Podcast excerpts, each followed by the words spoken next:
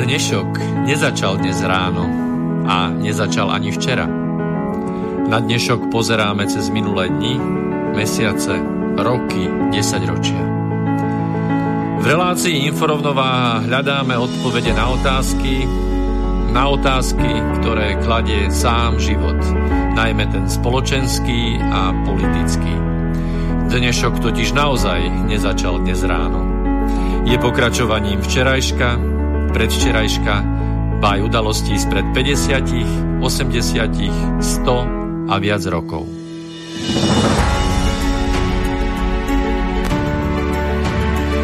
Rovnováhu potrebujeme vždy, všetci a všade.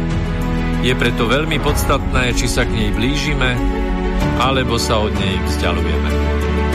Všetko totiž súvisí so všetkým. Počúvate reláciu Inforovnováha.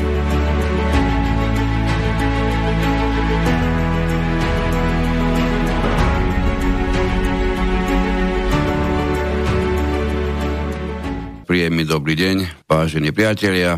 Začína 55. pokračovanie relácie Inforovnováha.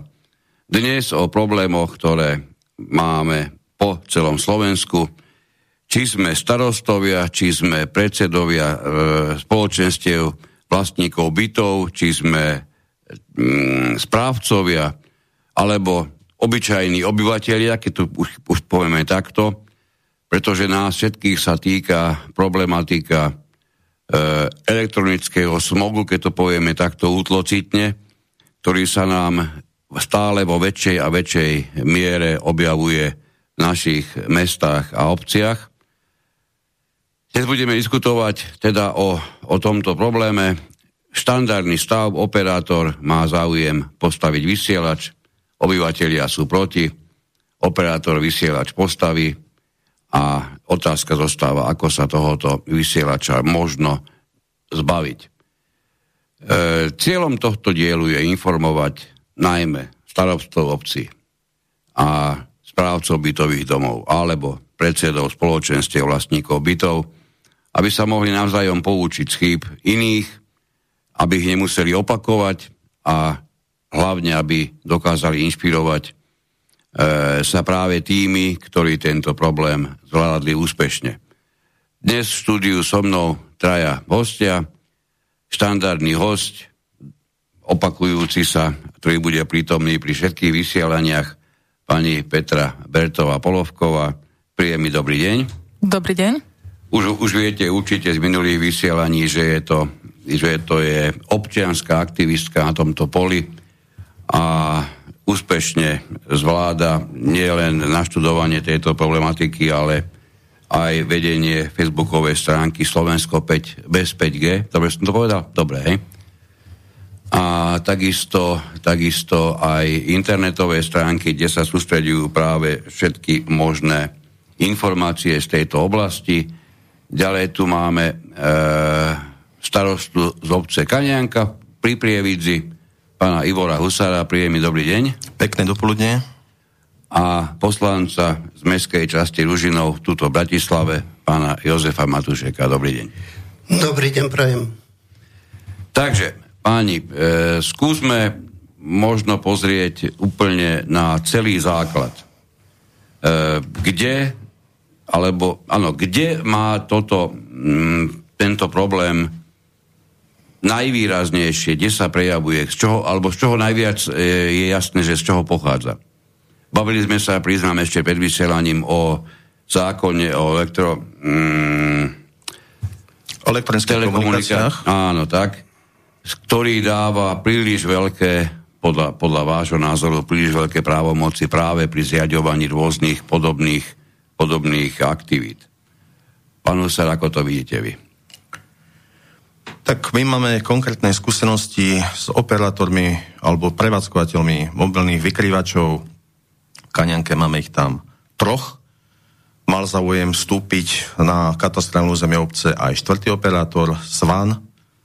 Trošku sa nám situácia skomplikovala, pretože to vyústilo do petície občanov. A aby som začal trošku z kraja, je povinnosťou každého starostu zabezpečiť v rámci územia určitý štandard a samozrejme príjem mobilných sietí, príjem mobilných telefónov je dôležitá súčasť každodenného života. Takže musím povedať, že my nie sme v zásade proti novým technológiám, ktoré patria do vyspelej krajiny. Problém je v tom, akým spôsobom sa to deje, za akých podmienok a v podstate, aký to má dopad na obyvateľstvo obce. Toto je podstatné povedať. A teraz k tomu príbehu. Nám sa sústredili niekoľké príbehy do jednej udalosti a výsledkom bola petícia občanov na odstránenie veží alebo anténových stožiarov so základňovými stanicami mobilných operátorov.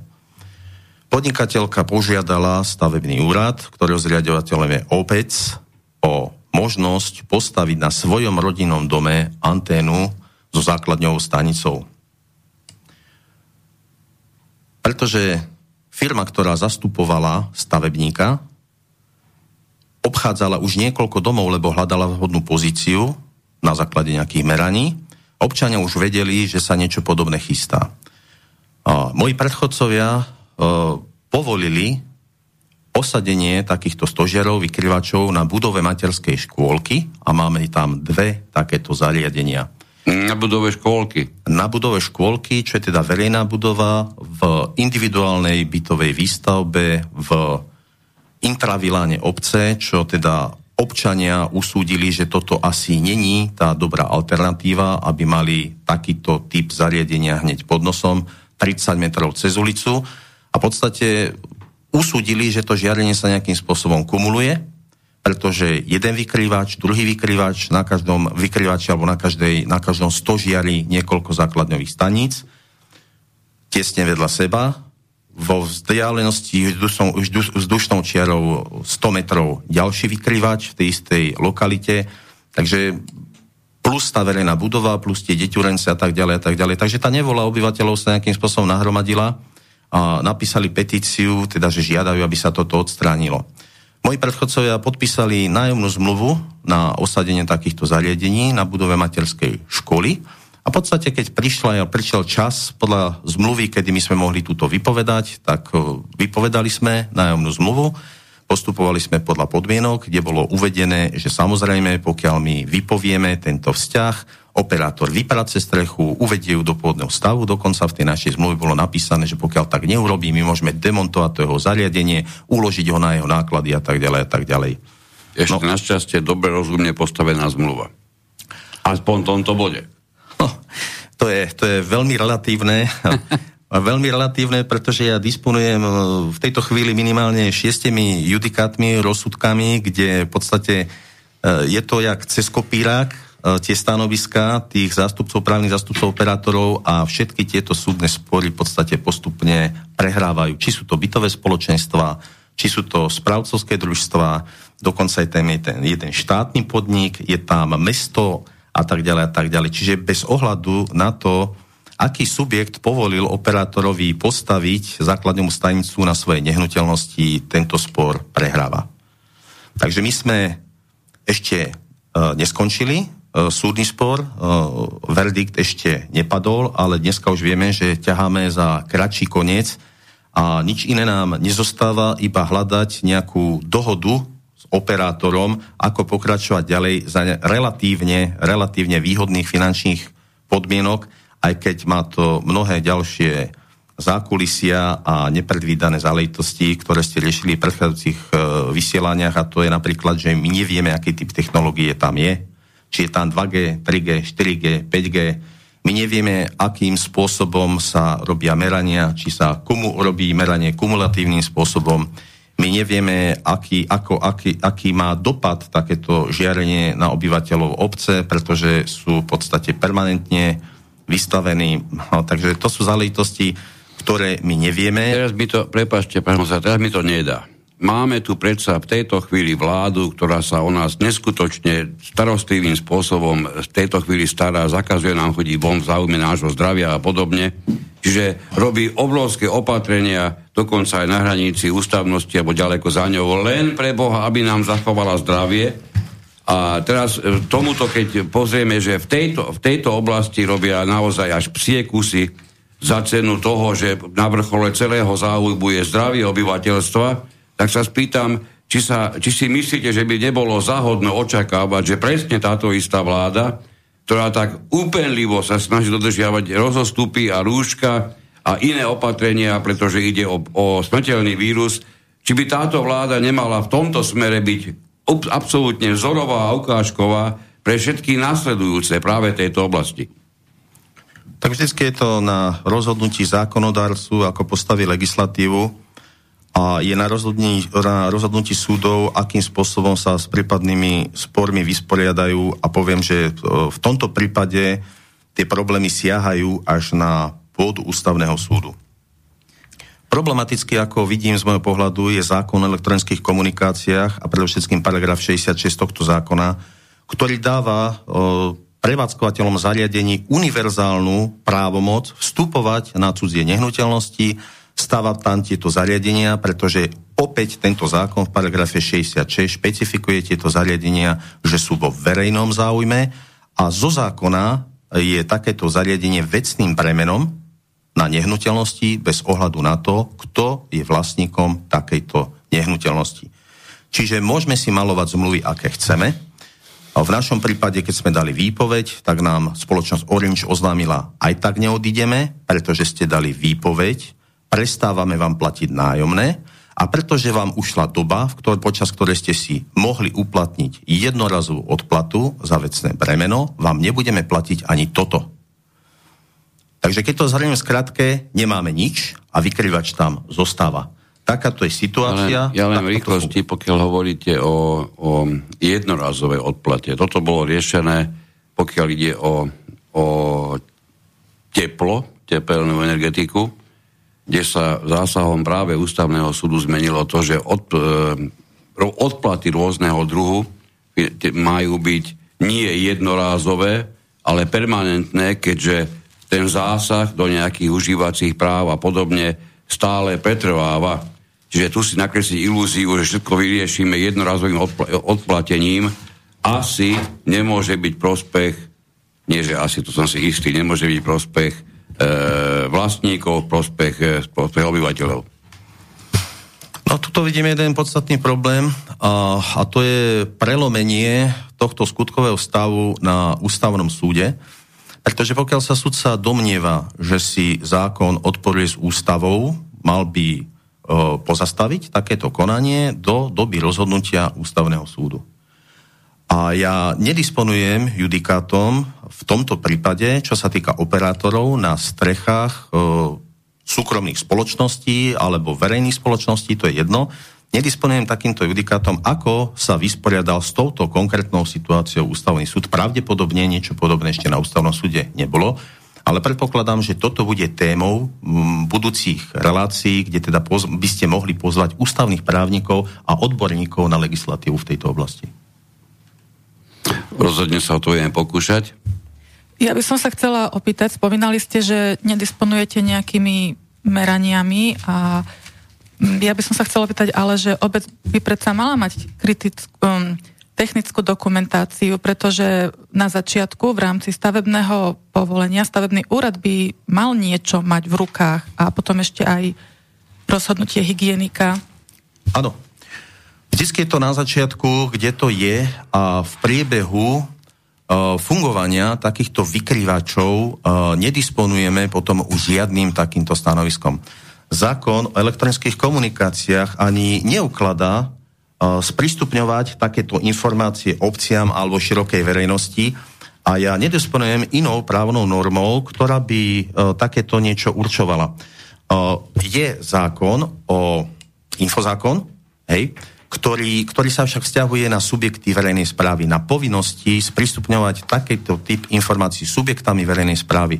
Ale operátori sú z pravidla privátne subjekty, aj keď v podstate majú taký náznak alebo zo zákona, že konajú vo verejnom záujme, aj keď z môjho pohľadu je to určite aj vo veľkej miere komerčný záujem. Takže od doby kedy podávajú prvé dokumentácie, vrátane toho, čo povedala pani Bertová na stavebný úrad. Už v priebehu existencie fungovania takýto doklad sa nepredkladá orgánom verejnej správy ani stavebným úradom, ani niekom podobnému. A aby som teda ešte dokončil tú myšlienku, my ani nemáme šajnu, čo sa v priebehu rokov deje s tými zariadeniami, pretože ja predpokladám, že vstupovali na tie strechy, na tie plochy v danom období, kedy sa zriadovala nejaká sieť v rámci Slovenska mobilnými operátormi. Možno, že tu začínala ako 2G, dneska to môže byť 4G, 5G, čo my ani nemusíme vedieť, že niečo podobné sa deje.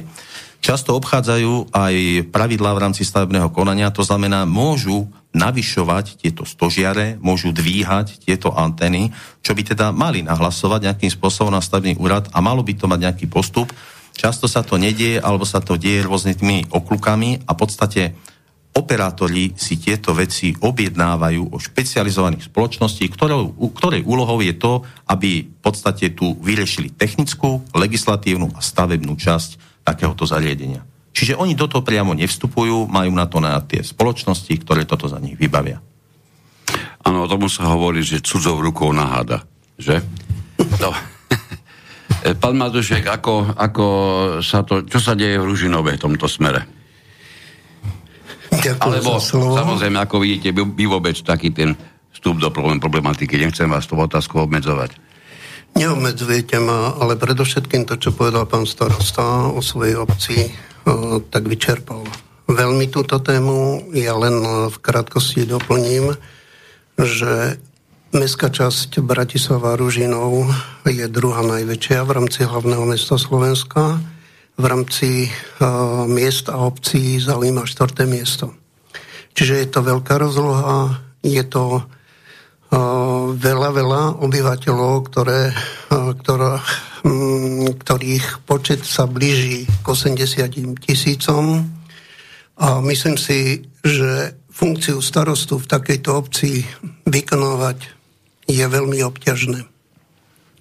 Samozrejme, že sa mu snažíme touto tematikou od roku 2017 naznačiť, že je to vážna téma. A chcel by som doplniť iba to, čo hovoril pán starosta, že ja to vidím predovšetkým, aby sa zákon 182 z 93. roku... Čiže zákon o vlastníctve bytov a nebytových priestorov, bytov, áno. a nebytových priestorov sa predovšetkým zmenou a doplnkami posunul tak, aby ochránil to, čo sme mali aj na zastupiteľstve, informáciu od pána vicestarostu našej meskej časti, že to je pán Patoprstý, ak Áno, pán Patoprstý, ktorý podal informáciu, že budeme riešiť túto problematiku v zmysle judikatúry um, súdneho procesu z Prešova a predovšetkým uh, podľa vzoru judikatúry z Najvyššieho súdu. Čo som tým chcel povedať? Predovšetkým budeme radi, ak nebudú rozhodovať v zmysle 182 ľudia, tak ako hovoril pán starosta priamo, za bytový dom, ale predovšetkým, aby tam bola vsunutá doplnkami a zmenami práve úprava, že aj tí, ktorí sú účastníci, to znamená v blízkosti obytné domy, to znamená, že aby mali právo rozhodovať o umiestnení takéhoto vysielača.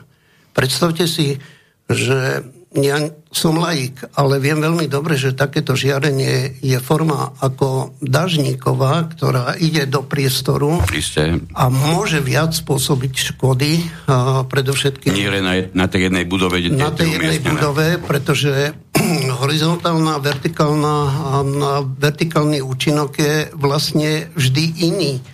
A tá druhá budova môže mať úplne inú stavbu i úplne inú štruktúru, a pritom môže oveľa viacej samotné bytové jednotky ohrozovať. Čiže toto sú veľmi, veľmi špecifické no, vlastnosti, ktoré by mali zohľadniť predovšetkým tí, ktorí umiestniť takúto, takýto vysielač na strechu bytového domu je proste veľmi dôležité, aby o tom rozhodol predovšetkým stavebný úrad, ale aj komisia životného prostredia. Komisia životného mm-hmm. prostredia veľmi dobre vie posúdiť, že či um, súhlasí um, s takýmto umiestnením a či je to vhodné miesto Proste operátor z komerčného hľadiska ste vedomí toho, alebo si je vedomý toho, že on potrebuje pokryť tých klientov, ktorých tam má, ako v hustenej alebo počtom tých mobilných telefónov napríklad, alebo aj tých inteligentných, eh, dá sa povedať, eh, eh, komponentov a potrebuje tam osadiť v tej hustej zóne, tak jak hovoril pán starosta, že majú v blízkosti materskej školy alebo predškolského zariadenia tento vysielač. No nonsens v hľadiska medzinárodného sú už štáty, ktoré vlastne prijali zákon a to naražam na vás, Hej, že aj táto vláda by mala sa veľmi promptne, momentálne, jednoznačne, áno. áno, jednoznačne zaoberať tým, že upraví zákon, čiže zákona, zákonodárca by mal rozhodne zabudovať uh, do ústavy uh, ochranu uh, nie v prospech uh, operátora, ale v prospech obyvateľstva. To znamená nedovoliť v rozsahu, áno, nemáme normu. Nemáme normu, ktorá by hovorila, že či to môže byť do 300 metrov, do 800 metrov, do 100 metrov a v akej výške a tak ďalej. Čiže toto sú veľmi závažné veci, ktoré by mali rozhodovať veľmi um, v zrychlenom konaní a rozhodovať tak, aby zdravie občanov bolo, ako tvrdia momentálne pri COVID-19 na prvom mieste. Toto je rozhodujúce. Mnohé štáty v Rakúsku, dá sa povedať vo Švajčiarsku, vo Francúzsku to majú v zákone uvedené, tak prečo by sme to nemohli? My sme krajina teda uh, divou uh, sveta a tak by sme si ale mali uvedomiť, že ak nebudeme mať zdravú spoločnosť, tak nebudeme napredovať a nebudeme držať krok s týmito ďalšími uh, svetovými krajinami. Toto je prvoradé. Chcem sa ešte približiť k tomu, že od roku 2017, jak som v úvode hovoril, um, Mestské zastupiteľstvo sa zaoberá touto problematikou, má dokonca um, svoje uznesenie, v zmysle ktorého bude sledovať uh, stav a ľudia sa ozývajú, predovšetkým zo Štrkovca, um, treba Stanislav Václav, alebo keď zoberieme uh, situáciu Eh, na Kocelovej, eh, kde rodina Kirovcov má obrovské problémy s onkologickými diagnózami. Takže je najvyšší čas, aby to uznesenie, ktoré bolo vo viacerých smeroch, sa začalo naplňať a nie, ako to cítim ja, že formálne napíšeme list a odozva je taká, taká a skončilo to. To nie. My by sme si predovšetkým mali urobiť pasportizáciu týchto vysielačov na strechách a potom môžeme hovoriť, že ktoré sú vhodné a ktoré nie sú vhodné a razantne postupovať v tom, aby sme ochránili obyvateľstvo aj v Ružinove. Neviem si, neviem si predstaviť nikoho, kto by s týmito slovami nesúhlasil a určite ani pán Husár nebude proti tomu. Niečo ste zrejme chceli dopovedať k tejto, k tejto časti? Vidím to trošku v širších súvislostiach ako kolega. Nestačí sa baviť len o zákone, o vlastníctve bytov a nebytových priestorov. Isté. Treba riešiť predovšetkým zákon. Ten by to asi sám o sebe nenapravil. Tak. O Pokiaľ by to dopad na ďalšie, ďalšie budovy, samozrejme, tam by bol, to by bolo problematické, určite, to tak. viem. O elektronických komunikáciách, o obecnom zriadení a tak ďalej a tak ďalej.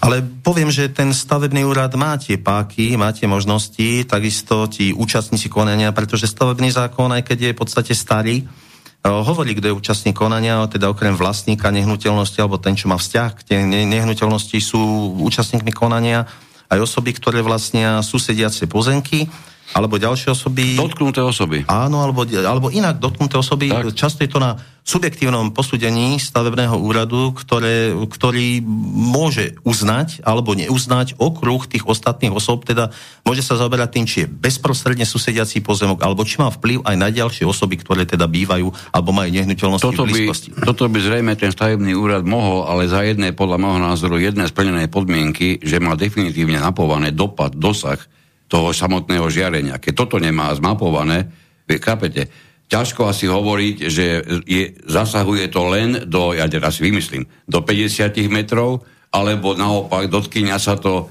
obyvateľstva v bytovom dome, ktoré je vzdialené 300 metrov, 500 metrov. Pokiaľ toto nebude zmapované, tak zrejme stavebný úrad, mám taký pocit, nebude mať veľmi o čom rozhodovať, pretože nebude, nebude preukázané, kto vôbec je dotknutý. A keď vy ste predtým hovorili, že prakticky neexistujú tomu žiadne e, uchopiteľné záznamy, tak už, už to je jasné, že prepáčte, ja nebudem konšpirovať, ale mne sa dá, že toto, toto už začína pre mňa hraničiť e, so zámerom. Lebo v tom prípade ťažko učiť niekoho, to je dotknutý. Rád by som ešte chcel doplniť to, čo povedal pán starosta. Aj vy v tom, že stavebný úrad prenesená štátna správa, to neviem, či správne nazvem, ale do histórie pôjdem a v úvodzovkách to možno preženiem. To je Bastila pre nás poslancov. Hmm. Pretože keď tam prídem a chcem akéhokoľvek e, formátu informáciu, nehovorím, že nie sú láskaví, nie sú prístupní, ale nedostanete sa a v prvej rade ako náhle zistia, že nie ste účastník konania, ani sa s vami nebudú baviť.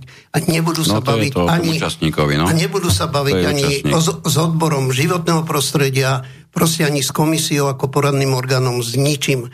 Takže prosím vás pekne, je to v nás ľuďoch a ten, ktorý referent príslušného stavebného úradu, dostane to, čo ste vy hovoril a nemá on informácie relevantné o tom, či ten vysielač uh, uh, vyžaruje presne normu. A tú normu nemáme, čo sa týka žiarenia. A to je veľký nedostatok. Tak a ako to môže posúdiť od stola, keď si neprejde v teréne situáciu? Na to mám odpoveď úplne perfektnú, ako nič. No, presne. Pán sa, prepáčte, pokračujte, ja som vás prerušil. No, problém, problém je v podstate v tej nižšej legislatíve, v tých normách, hej, teda, že čo je škodlivé, čo není škodlivé, ako sa tie normy nejakým spôsobom vyvíjajú, aký, aký, je ten dopad, aký je ten dopad tých, tých vedcov, tých kapacít na, na nové poznatky e, z pohľadu elektromagnetické, elektromagnetického žiarenia. A darmo stavebný úrad e, by mohol robiť e, prekážky jednoducho, pokiaľ tieto nižšie normy sú také, aké sú, tak podľa legislatívy je to neškodný, neškodné žiarenie nemá zásadný vplyv na zdravie obyvateľstva po legislatívnej stránke a není dôvod, aby nejakým spôsobom konal inak. Ešte poviem, v rámci toho tých účastníkov konania je zákon o posudzovaní vplyvov na životné prostredie. Možno, že aj toto by bola cesta, pretože tento zákon dáva trošku väčšie kompetencie účastníkom konania hej, a hovorí svojím spôsobom aj o aktivistoch, ktorí môžu do takéhoto procesu zasahovať. A zase poviem na druhej strane, či bude sa postupovať podľa tohto zákona alebo nie, často je aj v kompetencii rozhodovania okresných úradov odborov životného prostredia. Takže áno, ten okruh účastníkov konania môže byť aj väčší, ide o to, ako sa to bude ďalej špecifikovať v rámci dotknutej legislatívy. A to, čo povedal kolega ja si myslím, že tie stavebné úrady z tohto pohľadu zverejňovania informácií a tak ďalej postupujú v zmysle zákona. Už dlho sa baví samozpráva o tom, že treba novelizovať stavebný zákon, no, pretože myslím, že je zo 76. roku, čo teda ten, tá, tá, tá, tá doba... Stavebný? Stavebný, áno. 76 určite. Áno, áno. Takže tá, tá, tá doba pokročila, tie technológie sú niekde inde, aj tie pomery v spoločnosti sa určitým spôsobom vyvíja vyvíjajú a ten zákon má len optické zmeny. 44 Nobel. Teda 43. Áno, ale z pravidla optické, pretože bol to veľmi dobre postavený zákon, keď vydržal také obdobie, dneska tie zákony sa chrlia, ale teda už požaduje aj samozpráva, združenie za obci, riadnu novelu tohto zákona, aby teda boli podchytené aj takéto situácie, o ktorých sa momentálne bavíme. Problém môže byť ale v inom. To obyvateľstvo sa nemusí vôbec dozvedieť o tom, že takéto stavebné konanie prebieha. Pokiaľ stavebný úrad vyvesí, že začína s územným konaním na verejnú tabulu a ti ľudia majú záujem študovať, čo väčšinou nemajú, tie verejné tabule, tie verejné vyhlášky, tak v podstate ten stavebník si robí, čo chce. Ja mám pred sebou jedno stanovisko, ktoré vychádza z platného stavebného zákona Ministerstva dopravy výstavby Slovenskej republiky, kde teda sa dopytoval Čiže stanovisko ministerstva, hej? Stanovisko hmm. ministerstva, kde teda bola situácia taká, že prišiel uh, operátor a povedal, ja nepotrebujem územko, ja nepotrebujem stavebko, ja nepotrebujem ohlásenie, pretože zákon mi dáva možnosť, že toto nič nemusím a ja idem stávať telekomunikačné siete. Hej? Čiže poviem konkrétne, paragraf 56 písmeno B zákona 50 z roku 76 stavebného zákona, neskôrších predpisov, sa stavebné povolenie ani ohlásenie nevyžaduje pri nadzemných a podzemných vedeniach elektronických komunikačných sietí vrátane oporných a vytyčovacích bodov. Takže je úplná tragédia, čo teda pozitívne zo strany ministerstva v rámci usmernenia stotožne sa s tým, povedalo, že áno, to sa týka ale základných sietí alebo základných súčastí sietí, nie príslušenstva. Hej, kde teda podľa ďalšieho paragrafu, paragrafu 55 odsek 2 písmena A stavebného zákona, ohlásenie stavebného úradu postačí pri stavbách elektronických komunikačných sietí, umiestňovaných na existujúce objekty, ktoré nepresahujú výšku 6 metrov, šírku 2,5 metra a nezasahujú do nosných konštrukcií stavby. To by sme E, ale to je poriadku. Čiže všetko, všetko nad, nad to by malo podliehať tak. riadnemu stavebnému konaniu. Ale zopakujem ešte raz okruh účastníkov konania alebo okruh účastníkov konania musí rozhodnúť alebo s touto problematikou sa musí vysporiadať stavný úrad. Tu iba jednu, jednu takú základnú vec, ja viem, že nepočúvajú vás len starostovia alebo len ľudia, povedzme, z branže. Pokiaľ ide o stavebné povolenie, to je vyslovene rozhodnutie stavebného úradu, ktorý, ktoré za istých podmienok alebo možno aj bez nich dáva súhlas s nejakým projektom, nazvime to takto projektom, kdežto, kdežto samotné ohlásenie znamená že ako stavebník ohlasujem, čo budem vykonávať a možno sa, môže sa stať, že by stavebný úrad vydal tomu tiež nejaké svoje možno pripomienky, ale nebýva to zvykom, čiže tam sa neschvaluje zo strany stavebného úradu, naozaj je to, je to povinnosť stavebníka, to ohlasuje, aby sme toto možno dali na jasnú, na jasnú úroveň. Ja by som iba mierne do tohoto vstúpil. Áno, súhlasím s tým, čo povedal pán starosta. Súhlasím s tým, čo ste vypovedali ale predovšetkým ja si prácu poslanca predstavujem trošku inakšie. A to bohužiaľ v teréne. Ak rozkope takáto spoločnosť, ktorá ide položiť káble a ktorá ide budovať vysielače a ide rokovať so stavebným úradom, prečo nedostanú občania výzvou a upozornením a to bož informácie ako poslanci za príslušný obvod túto informáciu, pretože my sme kameňom úrazu... že toto, toto by sme mohli dať do tej druhej časti, kde by, som práve, kde by sme Len... mali pravdepodobne najviac z tých, z tých receptov poskytnúť, čo, čo teda navrhujeme, alebo čo si myslíte, že by, ako by tento stav mohol byť riešený. Teraz by sme ho len mapovali. Hej, Ak dovolíte, spravíme to takto. Dovolím, samozrejme súhlasím, len chcem povedať, že my znášame potom tú ťarchu tých informácií a nevieme na ne zodpovedne a relevantne odpovedať, lebo nemáme tieto informácie. Ďakujem. No na rozdiel od, od poslancov v parlamente, e, poslanci napríklad aj mestskej časti Lužinov zastupujú konkrétne, konkrétne obyvateľstvo, ktoré je jasne ohraničené. A tu len jednu poznámku. Máme v Národnej rade práve z Ružinová pani poslankyň Kozelovú, od ktorej som očakával, že bude niečo v tejto no, rovine robiť. Predstavte si, dodnes ani cez asistentku nemám spätnú väzbu za pol roka. Pán Hosár?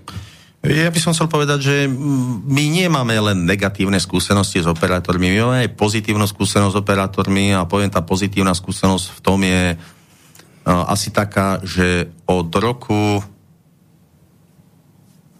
99 sa u nás buduje optická tele, telekomunikačná sieť. My sme rekovali uh, aj predchádzajúce volovné obdobie, aj ďalšie dozadu s rôznymi spoločnosťami, pretože sme potrebovali nejakým spôsobom zrýchliť uh, tento informácií a skvalitniť ten príjem, či už to bolo internetový, televízny a tak ďalej, dátový v obci. My sme členená, členitá obec, my, my sme v podhorských, podhorskej lokalite a trošku je tam problém, takže máme niektoré individuálne výstavby, ktoré sú svojím spôsobom aj tienené a nikto nemal záujem nejakým spôsobom vstúpiť do takejto činnosti.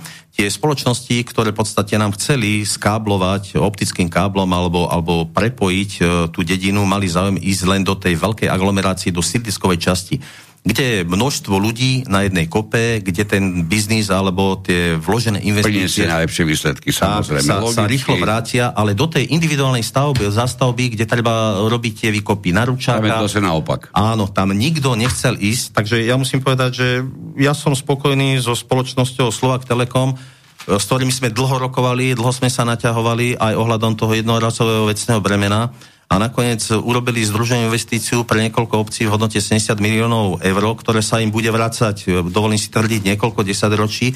A v podstate tá dedina bude, je už prekáblovaná v tomto roku, ale nie sú ešte všetky domy napojené a všetko to hradia oni. Takže poviem klobúk dole, žiadny z tých ostatných operátorov, ktorí sú na trhu Slovenska, nemali záujem ísť do tých malých aglomerácií takýmto spôsobom. A toto vidím ako cestu, ohľadom toho elektromagnetického smogu, ohľadom jeho zníženia, odstránenia, ale zároveň skvalitnenia tých parametrov toho signálu, takže toto ja vnímam veľmi pozitívne, že poďme radšej touto cestou urobiť e, tú, tú, to optické káblovanie, tú sieť, pretože tá sieť zatiaľ v parametroch, myslím si, že není prekonaná. Ten vzduch nevie nahradiť ten dátový tok v takej kapacite, ako teda keď to ide tou optikou. No, z hľadiska tej technickej vybavenosti s vysokou pravdepodobnosťou asi nad tú optiku nebudeme mať, pokiaľ ide o prenos, či už množstva alebo rýchlosti, pravdepodobne nebude existovať lepší spôsob. Pán Matušek? No, ja by som Slovak Telekom samozrejme s pánom starostom chápal, že v tejto oblasti, v ktorej sú, ako spomínal, že je členitý terén, že to potrebujú a majú dobré vzťahy. Ale v hlavnom meste Slovak Telekom a dá sa povedať Slovensko, keď to zoberieme kompletne, na spoločnosť Deutsche Telekom, to je o mnoho väčšia spoločnosť. A mne to celé prípada, nie som, aby sme brzdili proste vývoj a pokrok, ale tá evolúcia, revolúcia v týchto inteligentných zariadeniach, vysielačoch a tak ďalej, mne to prípada ako keby Deutsche Telekom proste, alebo Nemecko používalo Slovensko ako laboratórium. Testujeme, áno, testujeme a nevieme, aké to bude mať za 10, 15, 20 rokov na účinok alebo proste výsledok na, na organizmus z hľadiska zdravotného, ale aj výchovného. Snad neskôršie to rozoberiem. Ďakujem. Petr, vy ste asi mali nejakú otázku takisto?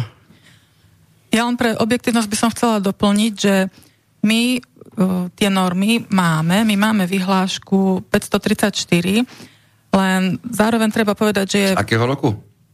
Um, hneď, mám to tu. Pozriem. Len by som chcela povedať, že tá je príliš benevolentná, že ona pre rôzne frekvencie z roku 2007 že ona pre rôzne frekvencie stanovuje rôzne úrovne, ale tak v maxime je to 10 W na meter štvorcový. A tieto intenzity sú dosahované niekoľko desiatok metrov od vysielača len, čiže... Mm, Petra, prepáčte ešte raz číslo tej vyhlášky. 534 lomené 2007. 2007. Áno. Dobre, pozrieme a predpokladám, že aj niektorí poslucháči. Čiže nastavené, nastavené normy sú do 10 W na meter štvorcový, lenže tieto intenzity sú dosahované vo, veľmi blízko od vysielača teda niekoľko desiatok až 100 metrov od vysielača, pričom m, mm, tí obyvateľia sa nachádzajú v týchto vzdialenostiach. V Švajčiarsku, v Taliansku a v niektorých štátoch e, majú normy len 0,1 W na meter štvorcový. A my teda apelujeme, že chceme, aby tieto normy boli, ak už nie pre celý štát, aspoň pre tie zraniteľné oblasti, pre školy, škôlky, nemocnice, znížené. Teda sme stále, hovoríme, že sú to príliš benevolentné normy, ktoré máme. Tá vyhláška je pomerne zaujímavá, priznám sa, ani som netušil o jej existencii a hovorí o požiadavkách na zdroje elektromagnetického žiarenia a na limity expozície obyvateľov elektromagnetickému žiareniu v životnom prostredí. Čiže v každom prípade názov je bombastický. Malo by tam byť všetko. Či je, to už je iná otázka. A ešte Dobre. len doplním takú našu skúsenosť, že uh, spomínal pán starosta, že nevedia, čo na tých strechách postupne pribúda, tak dokonca vieme, že, stav. že boli dvaja operátori, pričom sa vedelo len o tom prvom jednom, že teda pribudol záhadne. Dobre. Um, ak by ste, vážení posluchači, na, chceli prispäť svojou troškou do mlyna, zavolať k nám do štúdia, prípadne sa spýtať, tak kľudne vytočte 0951 485 385 alebo môžete na tieto účely použiť e-mailovú adresu e, studio zavináč slobodnyvysielač.sk prípadne zelené tlačítko nachádza sa vľavo na, na stránke Slobodného vysielača. Čím budeme pokračovať, alebo dáme si prestávočku malú. A potom si, potom si povieme možno aj to, čo by sme z vlastnej skúsenosti, teda vy, nie my, čo by ste poradili ostatným, ako, ako pokračovať v akej situácii. Hej, spravíme takto? Dobre. Takže si dáme mm, pesničku, ktorá, ktorá hovorí práve o, o vlnách. Ja, som, ja sa priznám, niekde som tu mal slova, Petra, vy ich máte asi pri sebe. Áno, pustíme si krásnu, sviežu dánsku pesničku s názvom Počúvajte hukot vlny. Hovorí približne niečo také, že tu je vzduch taký čerstvý a čistý, Musíš tam ísť. Počúvajte hukot vlny uprostred morského zhonu. Tak, počúvajte hukot vlny.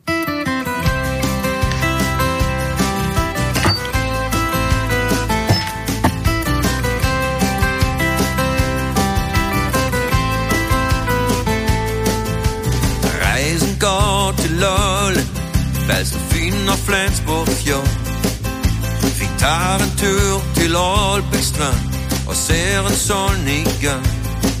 Og så tager vi til Als eller Øyelange land. Her er luften så frisk og klar, og du skal med derhen.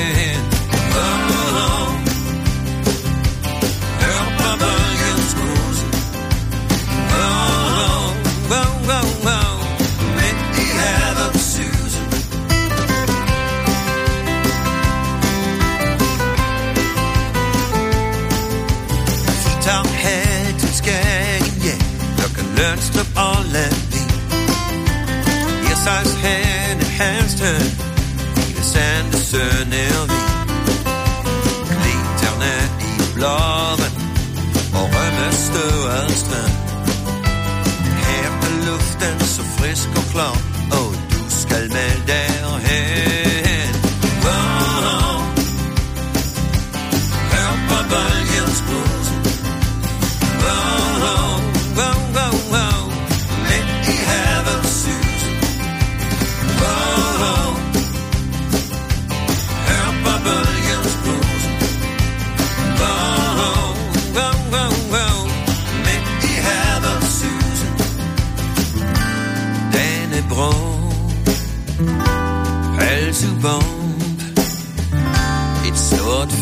toi de dix à vingt. Het wienerbröd met marsipan. De mange som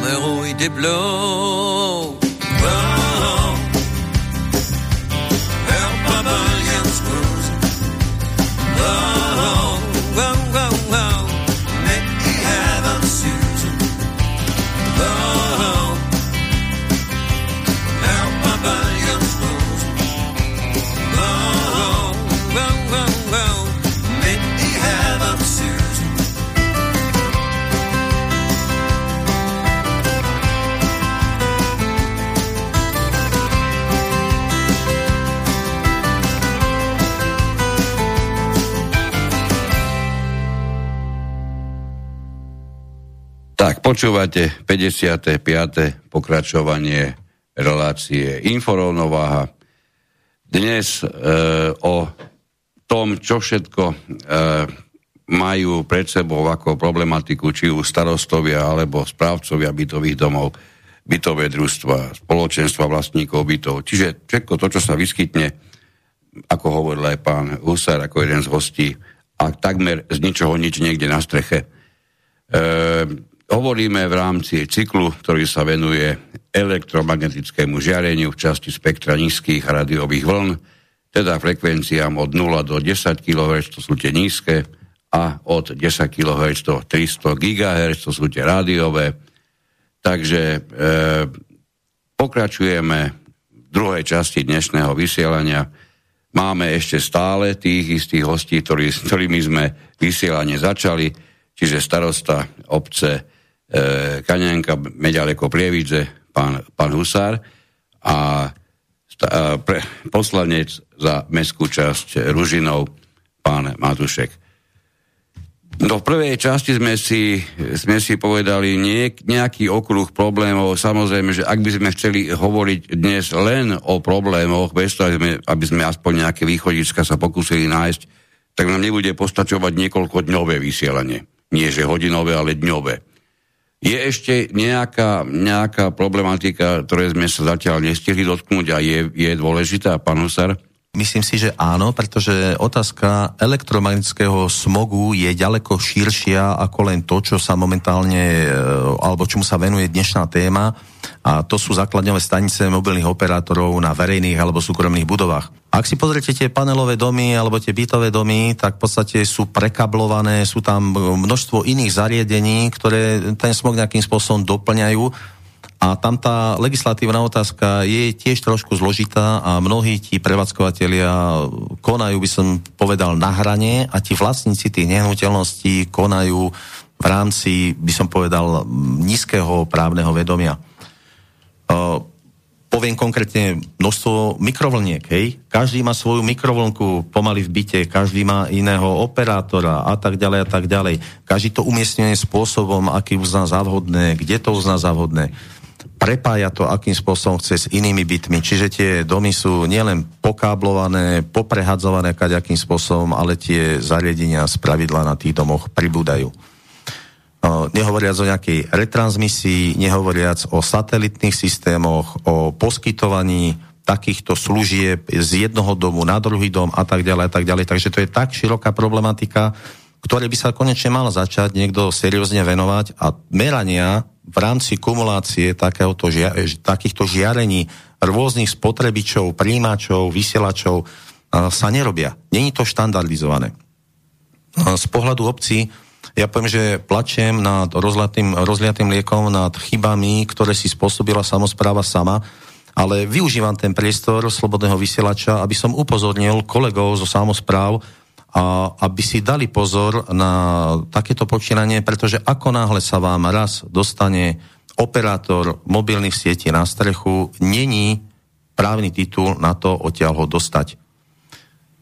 Bez ohľadu na to, čo je alebo není v zmluve napísané, tie judikáty sa držia v podstate toho stanoviska, že konajú vo verejnom záujme, a tým pádom není možné ho už z tej strechy dostať bez ohľadu na to, či my tvrdíme, že je prednosť zmluvných podmienok pred zákonnými bez ohľadu na to, čo vám do tej zmluvy dajú. Čiže z môjho pohľadu niekedy je to minimálne nekorektné konanie a povedal by som až zavádzajúce, len aby som sa tam dostal a už som tam navždy. My sme rokovali aj o možnosti presunu mm, v podstate antény do lokality, kde nebude to obyvateľstvo tak iritovať. Povedali nám, že v žiadnom prípade neodídu, pretože majú to zosieťované a technicky e, prispôsobenú celú tú infraštruktúru, infraštruktúru tak, že to není možné, čo nie som o tom presvedčený, preto zase opak, opriem sa o telekomunikačný zákon alebo zákon o elektronických komunikáciách, ktorý jednoznačne hovorí, že je možné zosieťovať s inými operátormi, je možné požiadať o osadenie zariadení jednoho na anténu alebo na stožiar druhého, je možné si preňať kapacitu, hej? je možné v prípade, že robí nejakú investíciu, položiť si do výkopu svoje zariadenie. Samozrejme, nie je to zadarmo, je to za oplatu, má to nejaké svoje zase podmienky, náležitosti a tak ďalej a tak ďalej. Čiže ja nevidím dôvod, prečo by na jednej streche mali byť dva stožiare a každý z tých operátorov sa hrá na vlastnom piesočku. Čiže myslím si, že minimálne, čo sa týka ďalších záležitostí ohľadom statiky, ohľadom nejakej estetizácie, ohľadom nejakých podmienok, čo musí nastavovať aj letecký úrad na výšku takýchto stožiarov. Je tam množstvo ďalších limitov, kde sa dá táto situácia blokovať.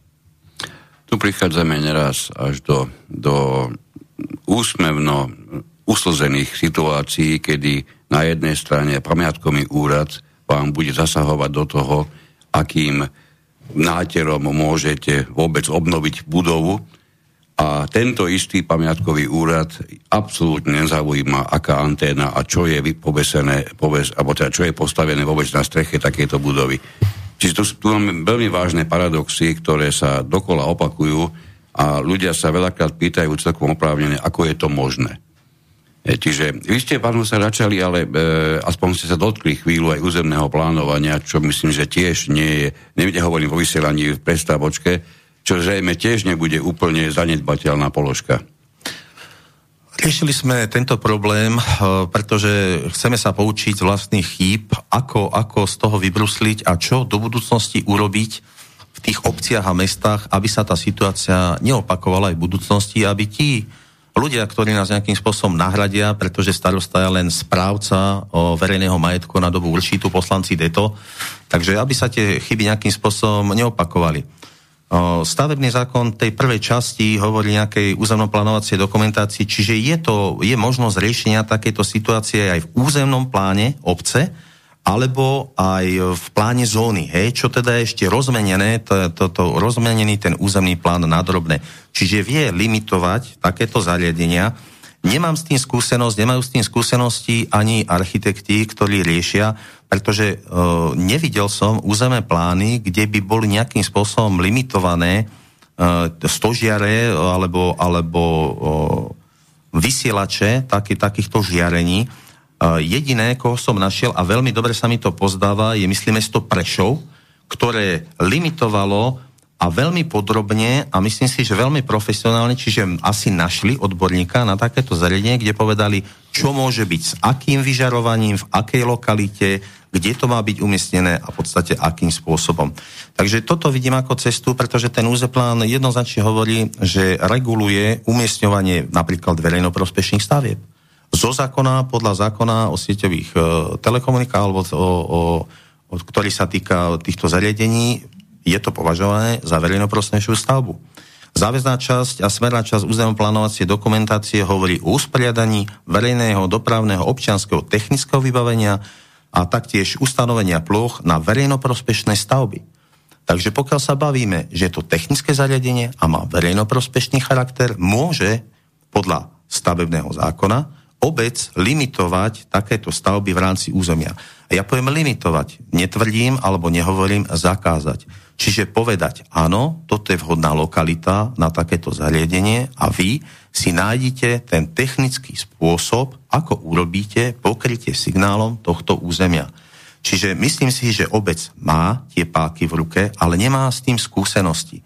Čiže znova poviem, pokiaľ sa bavíme, že stavebný úrad sú prenesený výkon štátu, ja by som si predstavoval, že rezortné ministerstvo by tie stavebné úrady nejakým spôsobom informovalo, školilo rovnako tých architektov, ktorí v podstate pripravujú tú územnú plánovaciu dokumentáciu a samozrejme aj tie osoby spôsobile obstarávať takéto, aby obce vôbec mali šajnu, že je možnosť limitovať takéto zariadenia a je to problém, ktorý môže v budúcnosti nastať. A ja by som ešte teda dopovedal k tejto problematike. Nám sa tá situácia ešte nabaluje, jak taká snehová gula, pretože je veľký tlak teraz na predškolákov, čiže budú 5-ročné deti povinne chodiť do škôlky a je tlak aj na otváranie jaslí. Čiže tie kapacity škôlok sú nedostačujúce. My máme spracovaný projekt na nadstavbu materskej školy, na ktorej máme tieto, tieto dve antény mobilných operátorov a vyzerá to tak, že budeme mať problém, kde operátori dajú negatívne stanovisko k tejto nadstavbe a my zhasneme. Čo sa týka po stránky projektovej dokumentácie, to môžu byť vyhodené peniaze a celý ten proces zvyšovania kapacít materskej školy môže byť v tomto prípade zastavený. Hej. Oni sú vo verejnom záujme, oni neudídu a my máme urobiť také opatrenie, aby teda oni mohli naďalej fungovať. Teraz ja sa pýtam, ktorý verejný záujem má prednosť, či teda tie deti v tej škôlke alebo ten operátor, ktorý robí biznis, ten operátor môže presunúť tú svoju anténu, ale zase poviem, pokiaľ je to vynútená investícia, je na náklady toho, kto ju vyvolal, aby ju aj zaplatil. Ťažko povedať, aké sú náklady na presun takéto antény. Ja to vidím po Slovensku, teda, že tie vykryvače sú niekde na kopci, kde nikoho neiritujú, každý to bere tak, áno, je to potrebné, chce mať nejaký signál, ale znova zopakujem, myslím si, že do zástavby obce medzi rodinné domy na budovu materskej škôlky toto nepatrí. Toto tam nepatrí, nemáme informácie o tom, aké teda je vyžarovanie aj z pohľadu expozície, pretože tí ľudia, ktorí sú na tých záhradách, sú trvalo nejakým spôsobom vystavení nejakému elektromagnetickému smogu a my nevieme, aký to bude mať v budúcnosti dopad na zdravý, za zdravotný stav obyvateľstva, živočíchov, rastlín a tak ďalej a tak ďalej. Ako povedala pani Bertová, tá vyhláška, ktorá momentálne existuje a podľa ktorej sa všetci riadia, je veľmi meká, tie parametre sú veľmi slabé a druhá vec, myslím si, že ako vlastník nehnuteľnosti by mal každý vedieť, čo na tej streche má, čo tam má pribudnúť, odbudnúť a aké to má parametre. No nie, určite nielen to, ale aký to má na ňo, na ňo priamy dopad. To je asi to úplne naj, najpodstatnejšie, čo by je definitívne každý mal vedieť. Pre mňa je absurdita, že do, do osadenia takýchto, takýchto život, nehovorím, že ohrozujúcich, ale ovplyvňujúcich časti na, nad hlavami vlastníkov e, sa vôbec nemusí vyjadrovať akýkoľvek hygienik, keď v inej situácii máme hygienika pomaly každý, každý deň na miesto večere pred sebou na televízore. Trošku nepochopiteľné. Pani Betová, mali ste, mali ste nejaký... Len zo pár poznámok. Prešov ešte, ste tak optimisticky sa k ním vyjadrili, ale ešte nemajú vyhraté, vraj ešte stále bojujú. Ešte niečo, problémy na stavebnom úrade vraj majú. Uh, druhá, druhá poznámka. V lete bolo sulikové kilečko. Neviem, či si spomínate, ale roz, m, 100 návrhov chceli dať do, na prerokovanie a jedným z bodov, bod 99, bolo práve zjednodušenie alebo zvolnenie povinnosti oznámiť inštaláciu malých antén stavebnému úradu. Čiže v súčasnosti teda musí, musí podať oznámenie alebo žiadosť na stavebný úrad a práve chceli im to zjednodušiť, alebo teda, že pre malé antény do 1,5 x 2,5 metra nebudú musieť ani len oznamovať stavebnému úradu. Našťastie tento jeden bod sa podarilo stopnúť, boli k tomu pripomienky, takže našťastie ešte až tak benevolentné to nemáme. Otázka však znie, ako to bude do budúcnosti a či nebudú postupne prichádzať takéto návrhy a či teda si máme pozorne všímať, čo všetko teda v parlamente na nás chystajú. Um, pán sa ako starosta, čo by ste poradili obyvateľom, ako by mala vyzerať ich reakcia, dajme tomu asi najlepšie povedané, ako by mala vyzerať petícia, čo by sa v nej určite malo objaviť, čo naopak je asi bytočne do nej umiestňovať, tak, aby to malo aspoň nejaký zmysel. Ťažko povedať. Ten petičný zákon je podľa môjho názoru pomerne bez zuby. O, hovorí o, o základných náležitostiach petície, to znamená, čo má obsahovať, ako, aká má byť identifikácia účastníkov petície, ako majú byť tie hárky číslované a teda a teda ale zároveň hovorí, že obec je povinná sa s petíciou nejakým spôsobom vysporiadať a pokiaľ si dobre pamätám, je tam aj napísané, že malo, mala by obec prijať aj nejaké opatrenia. Hej, nehovorí aké, či kladné, či negatívne, ale nemôže to fungovať tak, že príde petícia občanov proti niečom podobnému, starosta si to prečíta, schová to do šuflíka, je povinný to prerokovať na obecnom zastupiteľstve, pretože sa jedná minimálne o vec verejnú starosta s obecným zastupiteľstvom sú, sú v rovnakom postavení. Čiže nie je jeden nadradený, druhý podradený, sú to dva plnohodnotné a rovnocenné orgány obce. Takže spoločne musia e, rozhodnúť a prijať nejaké, nejaké riešenie k petícii a k tomu, čo občania žiadajú. Samozrejme, tá petícia musí mať nejaký e, zákonný podklad a nemôže to byť, že ja som si niečo vymyslel a toto sa mi nepáči. Hej. Takže malo by tam byť nejaké rácio a tá obec e, alebo ti poslanci aj starosta sú predsa volení zástupcovia občanov a je ich úlohou, aby plnili tie potreby a požiadavky obyvateľstva, samozrejme, pokiaľ sú zákonné, legálne a normálne. A v tomto prípade ja som toho názoru, že toto je uh, požiadavka, ktorá má svoje rácio a takisto by sa mi to nepáčilo, keby z môjho vedomia mi oproti môjmu oknu rodinného domu vyrastol vykrývač mobilného operátora. Určite.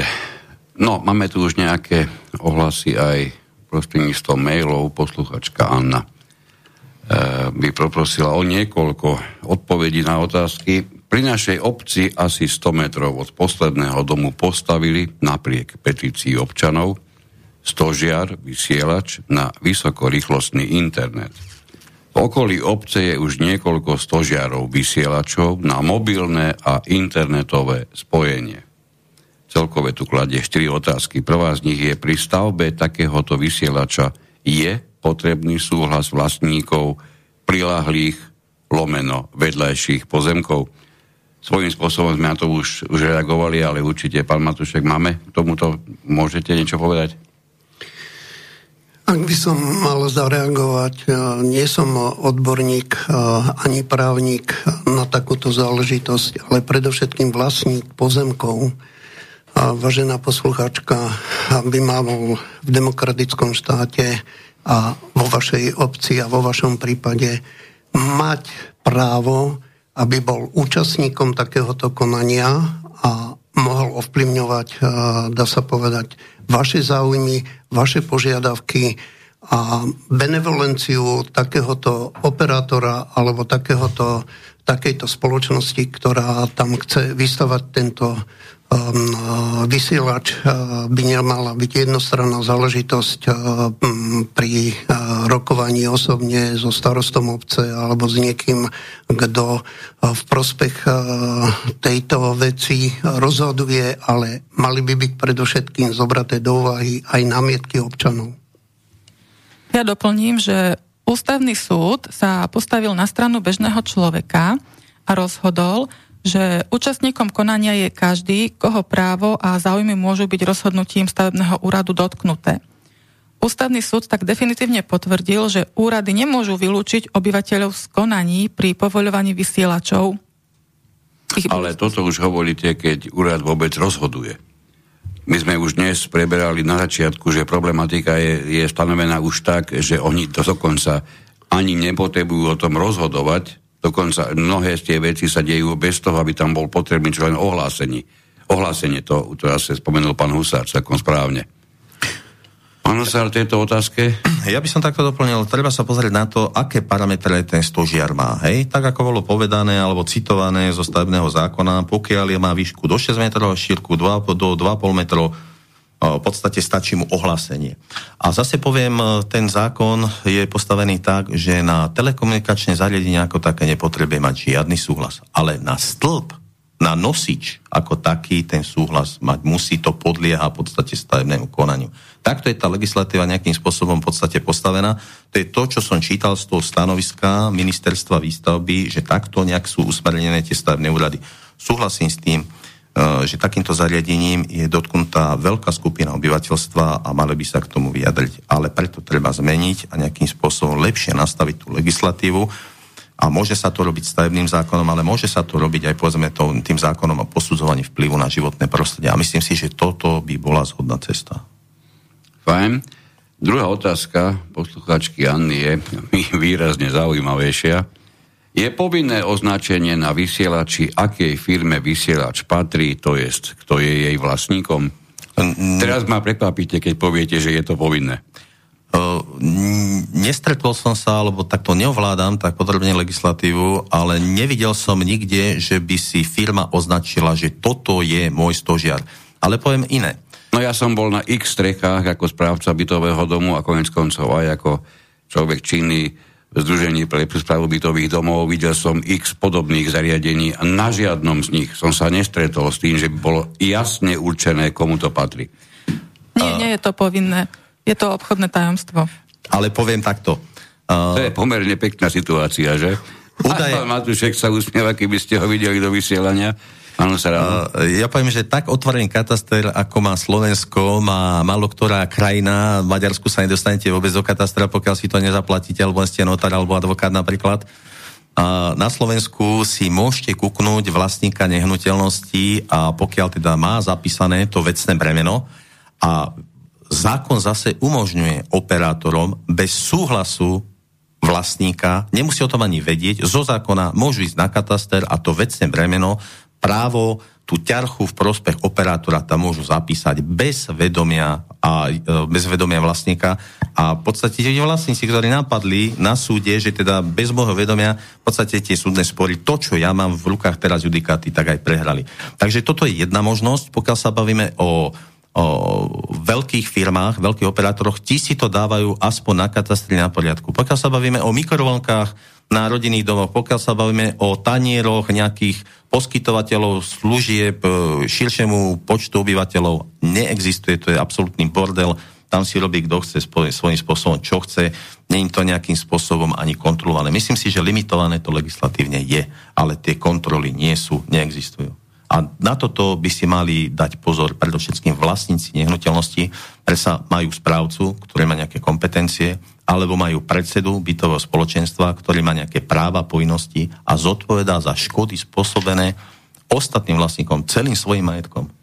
Tam je jeden problém, že on zodpovedá za, keď e, nedodrží povinnosti, nesplnené povinnosti, alebo prekročenie právomocí pokiaľ ide o túto súvislosť, ani, ani bytový zákon, keď ho tak nazveme, zákon o vlastníctve bytov ani bytových priestorov, absolútnu zodpovednosť, objektívnu zodpovednosť prakticky za všetko. Toto, toto, toto nestanovil a ono, poviem pravdu, poznajú situáciu, ani to veľmi dobre nie je možné.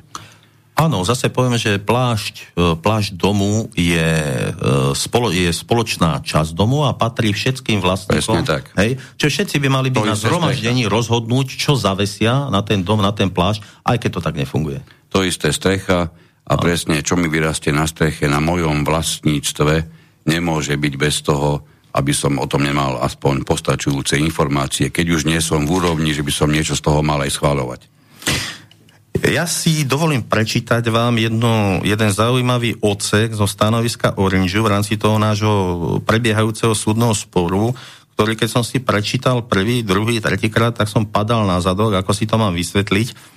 A chcel by som teda počuť aj vaše stanovisko, čo vy na to poviete. A teraz Orange nám napísal, alebo jeho právny zástupca. Každá základňová stanica verejnej elektronickej komunikačnej siete podlieha pravidelnému meraniu expozície obyvateľstva, elektromagnetickému žiareniu a v súvislosti s ich činnosťou sa vypracová tzv. prevádzkový poriadok generátora vysokých frekvencií, ktorý schvaluje útvar vedúceho hygienika Ministerstva dopravy a výstavby Slovenskej republiky, a teraz počúvajte, v ktorom konštatuje a potvrdzuje, či na základe zistenej úrovne intenzity elektromagnetického poľa pohyb obyvateľstva musí alebo nemusí byť obmedzený a teda určuje podmienky prevádzkovania takéhoto telekomunikačného zariadenia. Čiže ja pohyb. som išiel do kolien, mne z tohto celého to je vychádza... viazané na pohyb obyvateľov? Takto je to napísané, čiže mne z toho vychádza, že vy obyvatelia sa prispôsobte intenzite žiarenia, či sa budete pohybovať vonku alebo nie, a nie ja, operátor, znížim intenzitu žiarenia. Preto sa pýtam, či som dobre počul a jak, čo, čo ste čítali, lebo hovorili ste o pohybe prakticky, Takže ako by ne, to bolo na neho viazané. Neovládam tú vyhlášku, možno by bolo dobre do tejto relácii si pozvať aj niekoho z hygieny, alebo z ministerstva zdravotníctva, či teda sme to dobre pochopili, ale takto je ten text e, v podstate uvedený, že teda má sa, alebo, alebo je pohyb obyvateľstva musí, ale či pohyb obyvateľstva musí alebo nemusí byť obmedzený. Tak ako nehnevajte sa na mňa, niekto si postaví nejaký vysielač a, a niekto mi určí, či ja sa môžem vonku pohybovať alebo nemusím teda aká, ako, ako, je, ako som exponovaný z pohľadu toho žiarenia sa mám prispôsobiť ja ako človek. Zdá sa mi to trošku nenormálne, aby ľudia sa prispôsobali technike a požiadavkám a ekonomickým záujmom nejakej spoločnosti. Možno pôjdeme tak ďaleko, ak to táto e, vláda, prípadne ďalšie nezastavia, že sa budú opúšťať byty na, najho, na najvyšších poschodiach, pretože to je vo verejnom záujme. Ej, ono to naozaj možno príde až takto ďaleko. Zatiaľ, to tak, zatiaľ je to tak, tým, takýmto spôsobom, ako na to pozeráme, tak je to nasmerované. Tretia otázka. Ehm, musí byť na vysielači uvedený údaj o vyžarovacom výkone vysielača. Priznám, nejaké údaje som na tých niektorých vysielačoch ja osobne videl. Ale či to boli údaje, ktoré by boli, by boli k tejto otázke relevantné, to nedokážem posúdiť. Myslím si, že v rámci nejakých noriem každé zariadenie musí mať nejaké parametre alebo nejaký kód alebo nejaké označenia, musí byť k tomu nejaká dokumentácia. Nemyslím si, že tieto zariadenia, keby niekto vyšiel na strechu a pozrel sa na konkrétnu nejakú stanicu... To vám nedá nič. Áno, presne pohľad. tak. Nič mi to nedá, nič mi to nepovie a, a nemajú to kde ani akým spôsobom uviesť. Toto nepokladám za normálne, ale za prirodzené by som pokladal, že sú povinní, takto by to malo byť, alebo je to môj názor, že e, sú povinní zverejňovať obvyklým spôsobom eh, v mieste alebo v mieste obvyklým spôsobom intenzitu žiarenia alebo nejaký dopad na zdravotný stav populácie. Toto myslím si, že keby sa dalo do zákona, tak už by to malo nejakú vypovedaciu schopnosť. Zatiaľ takáto povinnosť neexistuje. Viete, do, dopad už je možno, že aj trošku individualizovaná záležitosť, ale pokiaľ, iš, pokiaľ by išlo, čo ten vysielač vysiela, v akom rozsahu, to samotné by už poslúžilo celé veci, pretože pokiaľ máte aspoň tú informáciu ako človek zdržujúci sa v dosahu, tak mohli by ste z toho nejakým spôsobom dostať pre seba dôležitú informáciu, ako vás to prípadne môže ovplyvniť.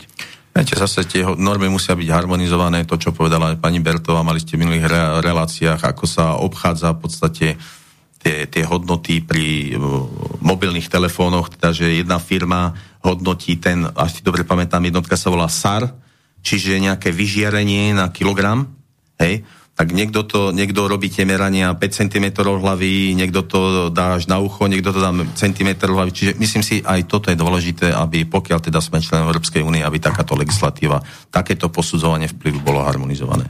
To je to zaujímavé, že máme, máme tú úniu, ktorá svojím spôsobom prikazuje zakrivenosť banánov, a ako si nezvláda ďaleko podstatnejšie veci v tejto oblasti. Mňa to udivuje, e, pretože by som očakával, že od takéhoto subjektu tieto záležitosti už dávno, dávno sú na svete. Vy teda hovoríte, že zrejme nie sú, ako starosta by ste o tom určite niečo vedeli. Tak viete, tá problematika v rámci samozprávy je tak široká, že žiadny starosta nevie všetko a, a tej, tej kompetencie sa len pridávajú. A tá Národná rada, ste svedkami toho, tá charlitie zákony, novely, doplnky, a najhoršie na tom je, že zákony, e, ktoré sa týkajú konkrétnej problematiky, koľkokrát sa upravujú úplne inom zákone, ktorý s daným nesúvisí a toto je tragédia. No samozrejme. A ešte v zvyškenom konaní, kde ani, ani dotknutí sa nemajú možnosť mnohokrát dostať nejakému vyjadreniu. E, posledná otázka od poslucháčky Anny. Je povinné umiestniť na vysielači upozornenie pozor elektromagnetické žiarenie, pán Matušek, ako to vidíte vy? Tak v rámci Ružinova ja mám zmapovaných na kilometr štvorcový iba v mojom volebnom období cirka 70 takýchto vysielačov na strechách bytových domov. Hmm. Samozrejme, že sú to vždy iní operátori. Dokonca na 100 metroch štvorcových sú všetci štyria. To je absurdita, to je presne... To je, to je niečo, dá sa povedať, fakt ve, veľmi špeciálne. Nie som o tom ja presvedčený, že sú povinní, pretože ja som sa s týmto ešte nestretol. Aby takáto na otázka, ktorú ste položil prostredníctvom poslucháčky, že by som sa s takýmto niečím stretol. Ale keď mám slovo, ja sa vrátim aj e, k tomu, čo mm, pán starosta povedal e, trošku späť, keď môžem. Jasné. E, územné plánovanie, strategické plánovanie v hlavnom meste. Ja takisto nemám informáciu o tom, že to je skupina odborníkov, ktorá zodpoveda za tvorbu územného plánu. A samozrejme, že v rámci územného plánu pre 17 mestských častí teda pre Bratislavu, sa to spracováva 5-10 rokov. A náš platný v súčasnosti územný plán pre hlavné mesto od septembra roku 2007 prebiehajú už siedme doplnky a zmeny a pripravujú sa osme, čiže to už niečo signalizuje. A neviem, prečo to hovorím, neviem, že by medzi týmito odborníkmi, čo spomínal pán starosta, veľmi dobrú myšlienku povedal, že by tam mal byť človek, ktorý by hovoril aj o týchto technických záležitostiach. Čiže to je veľmi dobrý vstup a informácia pre starostov, lebo všetci starostovia sú členmi rady, dá sa povedať primátora, v našom prípade v Bratislave, a myslím si, že táto komisia, ak by takéhoto odborníka mala, tak by sme už sa posunuli dopredu a ochránili šťastie obyvateľstvo. Ovšem dodávam, že to nie je len územný plán a taktiež spomínaný územný plán zón, pretože si regulovať územie musí každá obec, ale je to predovšetkým okresný úrad a ešte vyššia inštancia, ako je ministerstvo dopravy a výstavby a regionálneho územia, kde vydávajú ohľadne územných plánov a ohľadne územných plánov aj zón metodické listy. A tieto metodické listy koľkokrát sú také, že sa ťažko môžem k tomu vyjadriť, lebo v našom prípade na, konkrétne kvôli Petržalke, na, kde nebolo vydané pánovi Kmotrikovi územné povolenie na výstavbu alebo zastavbu bývalého štadiona futbalového Artmedie, si dokázal presadiť prostredníctvom judikatúry a krajského súdu uh, zmenu a tento metodický uh, toto metodic, metodický list a usmernenie pozastavilo už rozpracované um, vydania územných plánov konkrétne u nás. Ako je tak dôležitá oblasť, ako je územie, dá sa povedať, miletičky, trhoviska, územie, dá sa povedať, okolo neho, ako je Palkovičová, Jegeho, dá sa povedať Zahradnická, ktorá je špecifická oblasť, kde je sústredený šport, kultúra a podobne, veľa prevádzok. Toto sú veľké záležitosti, dá sa povedať, ľudí, e, ktorí rozhodujú za stolom a nepoznajú prácu v teréne a nepoznajú dôsledky. Čiže ochránil som to a teraz by som vstúpil aj do tej vysoko rýchlostnej siete 5G, tá už na Slovensku je testovaná od roku 2020. Operátor, ktorý sa dostane po aukcii k frekvenciám na pásme 700 MHz, bude musieť poskytovať služby užívateľom do dvoch rokov od vydania povolenia, teda pokrytie 5G sieť, sietí na 97% územia krajiny prostredníctvom frekvencií 700 MHz. Toto musia operátori zabezpečiť do roku 2025. Nástup 5G sietí ako ďalšia generácia komunikačnej technológie pre mobilné siete, ktoré má prekonať súčasnú 4G, prinesie predovšetkým väčšie možnosti prenesených dát pri zásade alebo pri zásadne vyššej eh, rýchlosti a kvalite, teda predstavuje bezdrotovú revolúciu ktorá je 10 až 100 krát rýchlejšia ako bežne pripojenie, čiže rýchlosť je kľúčová a naviac pri nízkej latencii doba odozvy medzi kliknutím na odkaz je rozdielna medzi 4G a 5G z 20 milisekúnd na 1 milisekundu. A teraz sa dotknem domácnosti, to, čo pán starosta hovoril. Je z hľadiska zdravotného veľmi dôležité, keď začneme na základnej bunke nie od štátu a nie od obce, ale predovšetkým od rodičov vychovávať deti, ktoré by mali do troch rokov nepoznať televíziu a nebyť v styku s týmito inteligentnými vysielačmi. Toto je veľmi dôležité, pretože majú čas tieto deti, aby bunkové reakcie pri ich raste eh, nemali eh, kontakt eh, s tvorením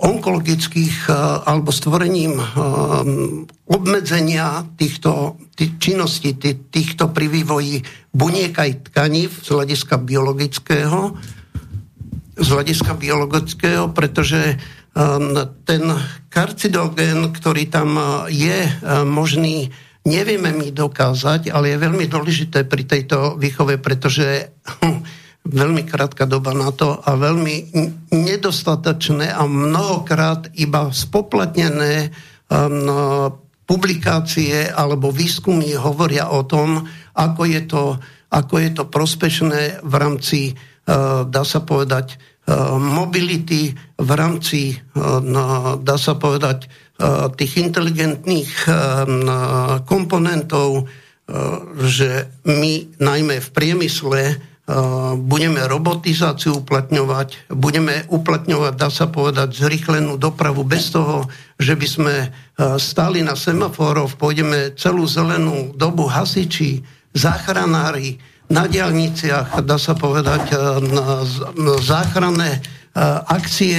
Ďaleko budú rýchlejšie, efektívnejšie, aj operácie, toto viem pochopiť, ale prečo by sme nemali mať výchovu detí bezpečnú a bez týchto vymožeností súčasnej doby, lebo neviem si predstaviť túto spoločnosť, keď sme zrazu nemali mobily, lebo na každom kroku, keď vidíte, každý sa hrá s mobilom. A ja som hrdý na to, že som sa musel v 73 rokoch naučiť niečo, čo potrebujem k svojej poslaneckej práci. Čiže internet, mobil, všetky tieto dáta, ktoré nejakým spôsobom musím ovládať, aby som komunikoval s občanmi, aby som mohol túto prácu efektívne vykonávať. Ale výchova v rámci rodiny, predškolského zariadenia, v školách, dá sa povedať, základných, stredných, vysokých, aj teraz pri online vysielaní, uvedomuje si pán minister a vôbec táto spoločnosť, že oni sedia? Koľko hodín a učia sa touto formou, samozrejme nemajú inú možnosť, ale predsa toto je zvýšené žiarenie, zvýšený útok na ich zdravie a toto nemáme v súčasnosti. Pán Matušek, ale tuto vy nevyhodnocujete to, že oni síce nalapajú obrovské množstvo žiarenia, ale nedostanú COVID. A o toto tu ide. Čiže toto ste povedali tak trošku nešťastne, pokiaľ ide o zámery týchto, týchto ľudí, ktoré sa máme možnosť s nimi oboznamovať dnes a denne. Dobre, určite, určite dobrý vstup aj, aj v súvislosti s pohľadom e, zo strany rodičov. Áno, je pravda, ja sám som z toho zrozený, keď vidím, ako najmä mladé mamičky už pomaly naozaj polročným kojencom strkajú do ruky mobily, aby sa zahrali alebo aspoň sa popozerali na tie obrázky, prípadne na nejakú kreslenú, nejakú kreslenú vec, aspoň bude na chvíľku pokoj, je, je, to, je to desivý obraz. Pani Bertová? Ja len som zistila, že existujú také značky, že pozor žiarenie, keď si to vygooglite, tak vygooglite si ako RF, radiofrekvencii, hazard area. Je to taká, taký žltý trojuholník a v tom anténa. Len otázka teda je, že či je Kam to... to umiestniť? že či to je povinné označovať a kam sa to... Um... Ale umiestňuje sa to na plote alebo pri vchode na dverách to je na poriadku, strechu? Len viete, v tamtom prípade to máte na, niekde v blízkosti toho zariadenia, ale rozhodne nie všade tam, kde to má dopad a, tak, a tak. možno aj nebezpečný dopad. A to, a to je čosi, keď to máte nad hlavou a vy tam nevidíte, lebo to je na bytovom dome alebo nejakej inej budove, vy nemáte šancu vedieť, aký má dosah, ako vás to ovplyvňuje, ak sa budete pohybovať v blízkosti toho. Áno, je to teda na dverách na strechu. A ešte čo spomínal pán Husár, to obmedzenie pohybu, myslím, že sa to týkalo v tej veľkej blízkosti, čiže po strechách, mm-hmm. aby teda voľne nemohli sa pohybovať hoci kto. Čiže asi je to len na tieto úzke oblasti okolo antény myslené. Ale tak môžeme tu sa sme už, sme už pri trošku inej problematike, pretože pozorujú to cez uhol bytového zákona, všetci sú spoluvlastníci, každej jednej časti a zariadenia bytového domu, všetci vlastníci teda bytovať bytových priestorov. A z toho vychádza určité právo každého jedného vlastníka užívať všetky spoločné časti a zariadenia a nedokážem si predstaviť, akým právnym úkonom by sa dalo spôsobiť, že toto užívanie bude treťou osobou zvonka znemožnené alebo akýmkoľvek spôsobom ovplyvnené obmedzené. To, to, je, to sú naozaj, tu, tu, sa, tu sa už dostávame na, na nejakú hranu, norm, nielen, nielen nejakú právnu, ale už aj normality. Pán Osar? Ja si dovolím povedať môj názor. Keď som bol na vojne, tak sa hovorilo, že kde není spojení, tam není velení. A, takže tú komunikáciu musíme vykonávať. E, každopádne je to, je, to, je to pokrok, je to veda, tomuto, tomuto nezabránime povedať, že nebudeme používať mobily alebo niečo podobné, je utopia. Treba dať ľuďom alternatívu. A treba im vysvetľovať, vyprávať a prepraviť také normy, aby to nemalo vplyv na ich zdravie.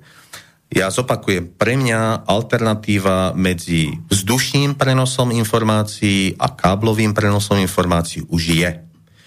My sme sa zapodievali aj problémom, teda keď sme pri bytových spoločenstvách, lebo ja som tiež predsedom jedného bytového spoločenstva, príjmom televízneho signálu. A zistili sme, že teda máme problém legislatívny, hej, pretože sme to prenašali cez satelitný systém, bla bla bla a tak ďalej a tak ďalej. Dali sme ľuďom alternatívu, pretože Slovak Telekom každému priviedol ku dverám ten optický kábel zadarmo. Čiže nemôžeme povedať ľuďom, teraz ťa odstrhnem od antény, teraz ti zakážem satelit, teraz si nemusíš dať na balkón vlastne a tak ďalej. Áno, dá sa to, ale toto, toto není riešenie. Čiže ja poviem, ak nechcem, aby si niečo vykonával, mal by som ti dať nejakú druhú alternatívu a my tú alternatívu dneska už máme, pretože vo všetkých stupačkách, vo všetkých rozhodoch je natiahnutá optika. Každý si môže objednať službu u ľubovoľného operátora. Nemusí to byť operátor, ktorý vlastní tieto rozhody, pretože si musia poskytovať tieto siete, musia si ich prenajmať nejakým spôsobom. Každý operátor má právo vstupovať do siete druhého operátora. Čiže tá alternatíva je. A čo sa týka tej druhej otázky, zase stavebný zákon hovorí, že pokiaľ sa mení vzhľad budovy, tak to podlieha nejakému konaniu a tá fasáda tým, že sa na ňu umiestňujú tie taniere a tak ďalej, sa aj poškodzuje nejakým spôsobom, ale tu si musí urobiť poriadok bytové spoločenstvo. Aj? Čiže tí ľudia na tej schôdzi by sa mali dohodnúť, čo je pripustné, čo je nepripustné a malo by to byť v súlade s nejakými ďalšími normami a v tomto prípade sa bavíme o stavebnom zákone. A tomto, e, čo ste spomenuli teraz, by malo hrať najväčšiu úlohu možnosť e, vlastníkmi prijať domový poriadok. To je ten, teda súčasná, súčasná možnosť a v tomto domovom poriadku viete dať aj podmienky a, a určité, určité možno aj schvalovacie procesy nastaviť v súvislosti práve s umiestňovaním, dajme tomu aj satelitov, ale nielen tých, ale iných, iných, iných záležitostí. Dobre, máme, máme v rukách niečo, s čím ste sa vy v praxi stretli, lebo aj toto bude určite zaujímavé, čo, by, čo sme ešte zatiaľ nespomenuli. Vy ste, pán Matušek, dokonca o nejakom, o nejakom príbehu hovorili. Pokúsim sa povedať môj príbeh. Ja som do 27 rokov bol v životnom prostredí, ktoré mi môže zavieť mnoho ľudí. Narodil som sa na hajovni, na záhorí a nepotreboval som do svojich 40 rokoch žiadneho lekára. Keď som sa dosiehoval do Bratislavy najskôr ako študent vysokej školy telesnej výchovy a športu, tak som býval, dá sa povedať, najskôr som dochádzal, ale potom som sa ubytoval na internáte, a v priebehu zvyšných rokov dodnes ten organizmus sa musel prispôsobiť tomuto životnému prostrediu a vôbec prostrediu mestskému. Poznatok bol taký, že keby som nemal dobrý imunitný základ, tak som predbehol tých 27 rokov a tých, do tých 40 rokov, že som nemal lekára, ale rôznymi možnými, dá sa povedať, diagnózami a vplyvom tohoto prostredia, predovšetkým, dá sa povedať, um, emulzií, emisí a predovšetkým aj tohoto elektri, um, elektromagnetického smogu, Uh, som dospel v poslednú dobu, že ako nám postavili zhruba uh, 80 metrov vzdušnou čiarou vysielač, ktorý som ešte nevidel v rámci Ružinova, že by mal toľko antén a toľko e, zosilovacích antén e, pri 4G e, sieti, tak mi ten organizmus zareagoval bolesťou hlavy, ktorú som dovtedy nepoznal, predovšetkým nespavosťou a Takisto sa mi objavili reumati- reumatické e, diagnózy, to znamená bolesti klobov. smiem sa spýtať tejto súvislosti, nie, nie že by to bolo pátranie po, lekársk- po, po zdravotnom stave. E, je nejaké vyjadrenie akéhokoľvek e, doktora, zdravotníka v tomto smere, že by to mohlo byť spôsobené práve, práve týmito elektromagnetickými vlnami žiarením? Samozrejme, ste takú informáciu? Každý lekár no, vám povie, že je to možnosť, ale nikto vám... Isté. Nikto vám to nedá na papier a nemôžete to ani dokázať. Je to len o pocitoch. Áno, je to o pocitoch a predovšetkým o reakcii toho lekára, ktorý je odborník a ktorý vás upozorní na to, že práve vplyvom tohoto elektromagnetického žiarenia to môže spôsobovať takéto bolesti alebo takéto zmeny v organizme, pretože my sme priamo oproti tomu vysielaču a nehovoríme o estetickom dojme, že keď vodete na loďiu alebo otvoríte si okno, tak nemáte dobrý pocit, keď takéto obrovské anteny a takýto obrovský vysielač vám doslova ako na dlani je pred vami Samozrejme, bol som mesiac teraz eh, mimo eh, hlavného mesta, teda mimo Bratislavy. A môžem vám povedať, že tieto problémy boli ustupujúce a nemal som uh, takú vysokú intenzitu alebo také pocity, o ktorých som teraz pred chvíľočkou hovoril. Nemám to iba ja, tieto skúsenosti majú aj viacerí, ktorí bývame, ja bývam na 12. nadzemnom podlaží a práve je to na úrovni tohoto vysielača, ktorý je práve na 12. nadzemnom podlaží na bytovom dome, na lišti v Nivách a samozrejme, že je vo výške, dajme tomu, tých 24 metrov zhruba. Ale majú takéto skúsenosti aj mnohí obyvateľia Ružinova, ktorí mi dávali podnety a práve to bolo odrazové miesto, že ja som sa týmito podnetmi v práci poslaneckej začal zaoberať a som sa bližšie oboznamoval s týmito účinkami. Žiaľ, žiadne štúdia za tú krátku dobu, čo máme 4G sieť a teraz tu 5G, to nedokáže nikto z tých vedeckých uh, prác um, dokázať, že toto je relevantne spôsobené, treba z um, diagnoza onkologická rakovina mozgu práve týmito vysielačmi. Na to potrebujeme uh, vedecké štúdia, ktoré budú trvať ešte niekoľko rokov a uvidíme o 15-20 rokov, či táto spoločnosť nielen na Slovensku, ale v rámci Európskej únii pretože komisia, ktorá posudzovala, Komisia pre životné prostredie v Európskej únie práve posudzovala, dala dosť jasný signál, že aké zdravotné problémy tieto vysielače môžu spôsobiť. Čiže z vlastnej praxe, pani Bertová? Na Slovensku nemáme oficiálne uznanú diagnostiku týchto ťažkostí, ktoré spomínal pán Matušek. Práve, som dopýtal.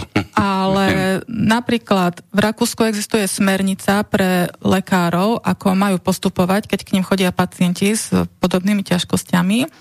Taktiež vo Švedsku je diagnóza e, elektrohypersensitivity oficiálne mm-hmm. uznaná ako diagnóza. E, ja len poviem, že o tejto téme, o diagnostike a o týchto senz- hypersenzitivitách sa budeme venovať určite v niektorom z nasledujúcich dielov. A ešte takú perličku, že Európsky hospodársky a sociálny výbor vydal v septembri 2020 stanovisko s názvom Bezpečné zavádzanie 5G, súbor nástrojov Európskej únie. A je tam niekoľko bodov a bod 4.13 hovorí, že uznali, teda tento Európsky hospodársky sociálny výbor, že uznal existenciu problému elektromagnetickej precitlivosti a tak ďalej a tak ďalej. E, je to na stránke slovenskobez5g.org a tiež na facebookovej skupine Odborne proti 5G zdieľam tento, toto stanovisko. Dobre, dajme si ešte jednu krátku pesničku. Myslím, že má nejaké 4 minútky a dáme sa do poslednej časti, tu by sme asi mali najviac takým tým praktickým a uchopiteľným veciam venovať. Takže dáme ak sa to mi to podarí, dúfam, že áno, dáme ešte jednu pesničku a budeme sa počuť po nej znovu. I wish I was a bridesmaid Not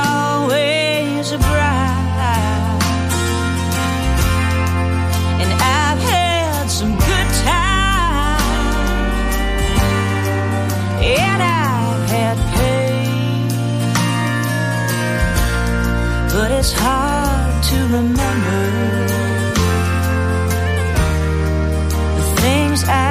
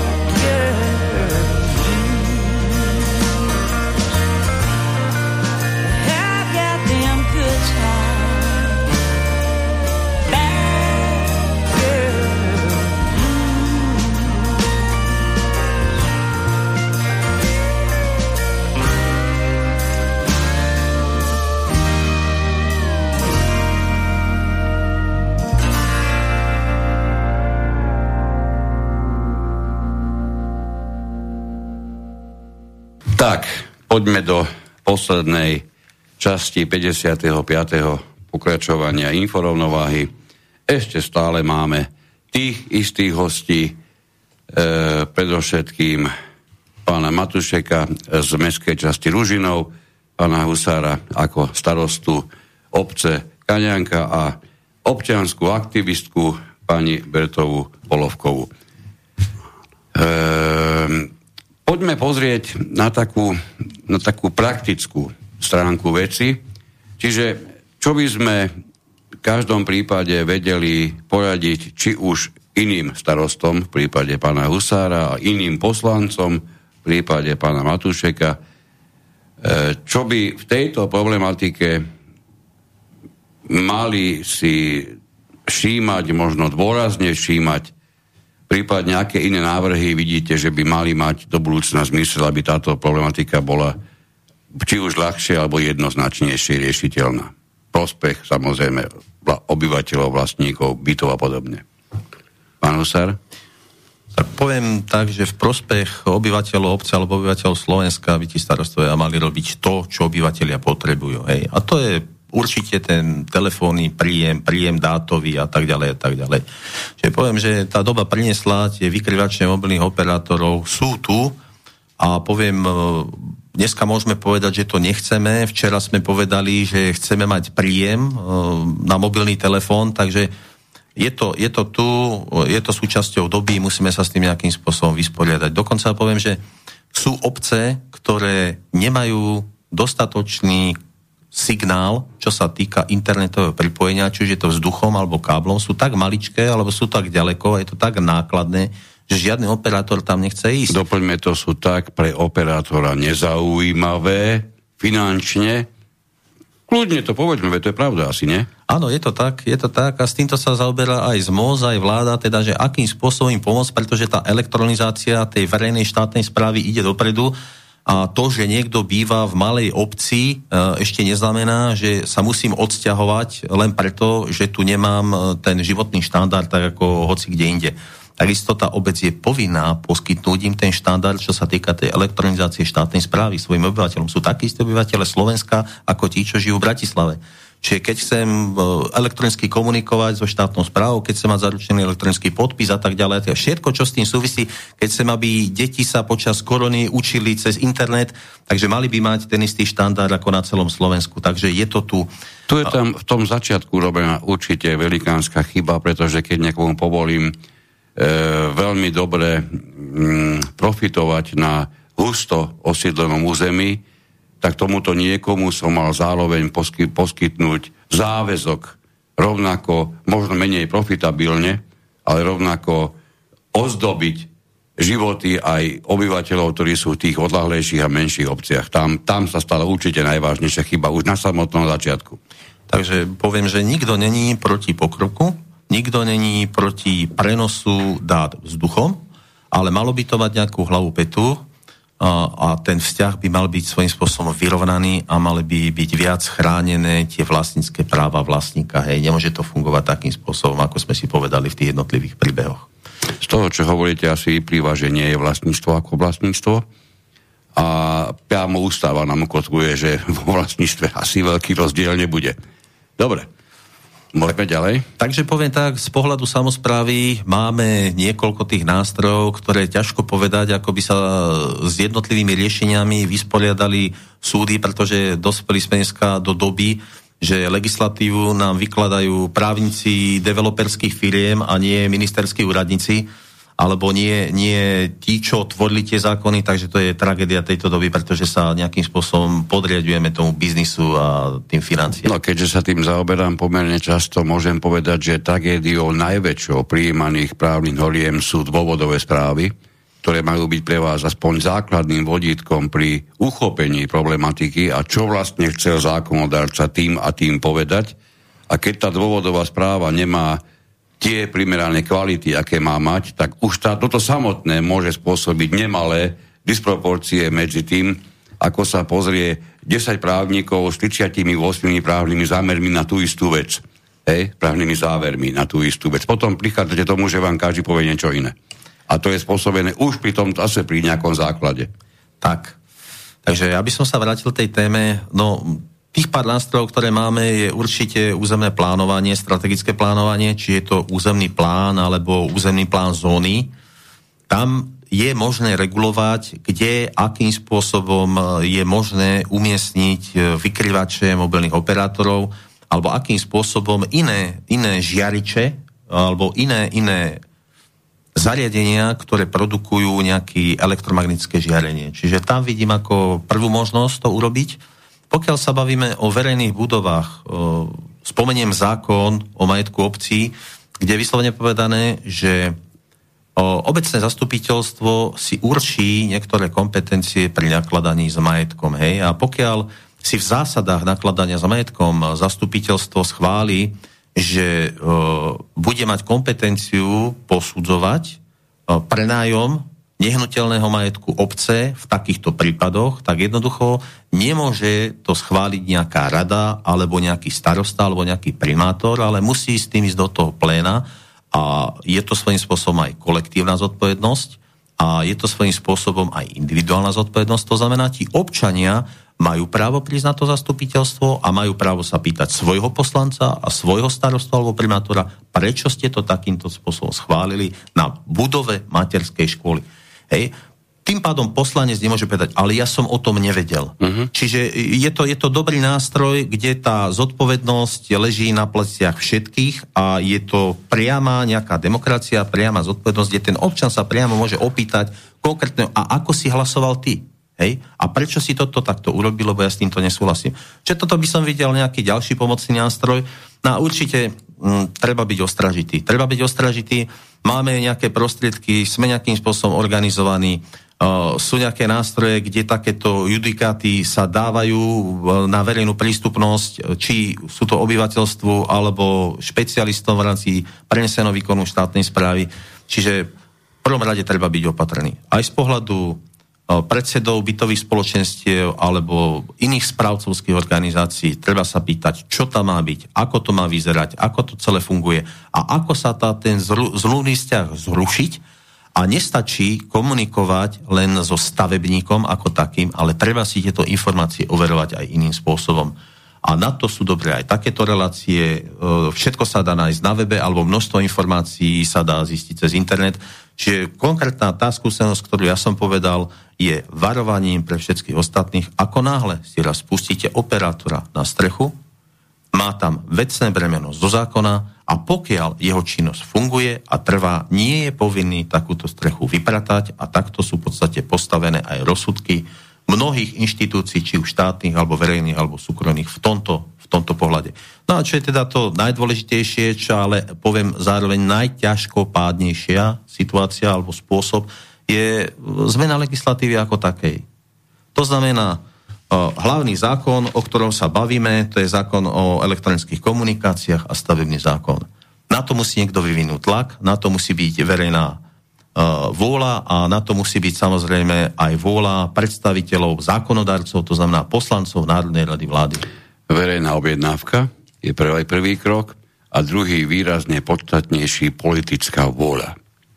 A keď sa tak pozriete naprieč dnešným zákonodárnym zborom, vy osobne máte pocit, že takáto politická vôľa už tam existuje? Ja to poviem takto, ja už dlho vnímam. A, a tu, že sa usmieva, to nemôžem nekomentovať, zrejme z vlastných skúseností, dobre? Dlho rozmýšľam nad tým, že či v tejto krajine existuje verejný záujem a aký ten verejný záujem je. A to je z pohľadu, to je z pohľadu všetkého, teda či všetko už pomaly je podriadené záujmu ekonomickému, ktorý mi pomaly pripadá, že je nadradený nad tým verejným záujmom.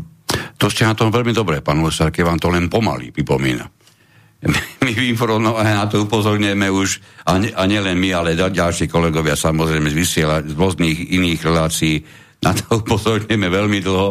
No a dnešný stav, kedy nám pod rúškou ochrany vášho zdravia je ukrajované postupne zo slobody takého mierou, že ešte pred rokom by ste ani len z, e, z sci-fi románe takéto riešenie asi nebrali ako reál, aspoň časti reálne, tak tu máme stav, kedy na jednej strane, už som to dnes povedal, máme, máme problematiku ochrany zdravia, ktorá má určite väčší, väčší, väčšie spektrum ako ochrany zdravia pred jedným a tým istým vírusom. Pán Matušek, čo s poslancami? Čo by ste im poradili? Na čo sa majú sústrediť? Čo je dôležité práci poslanca? Viete, najskôr poviem stručnú reakciu.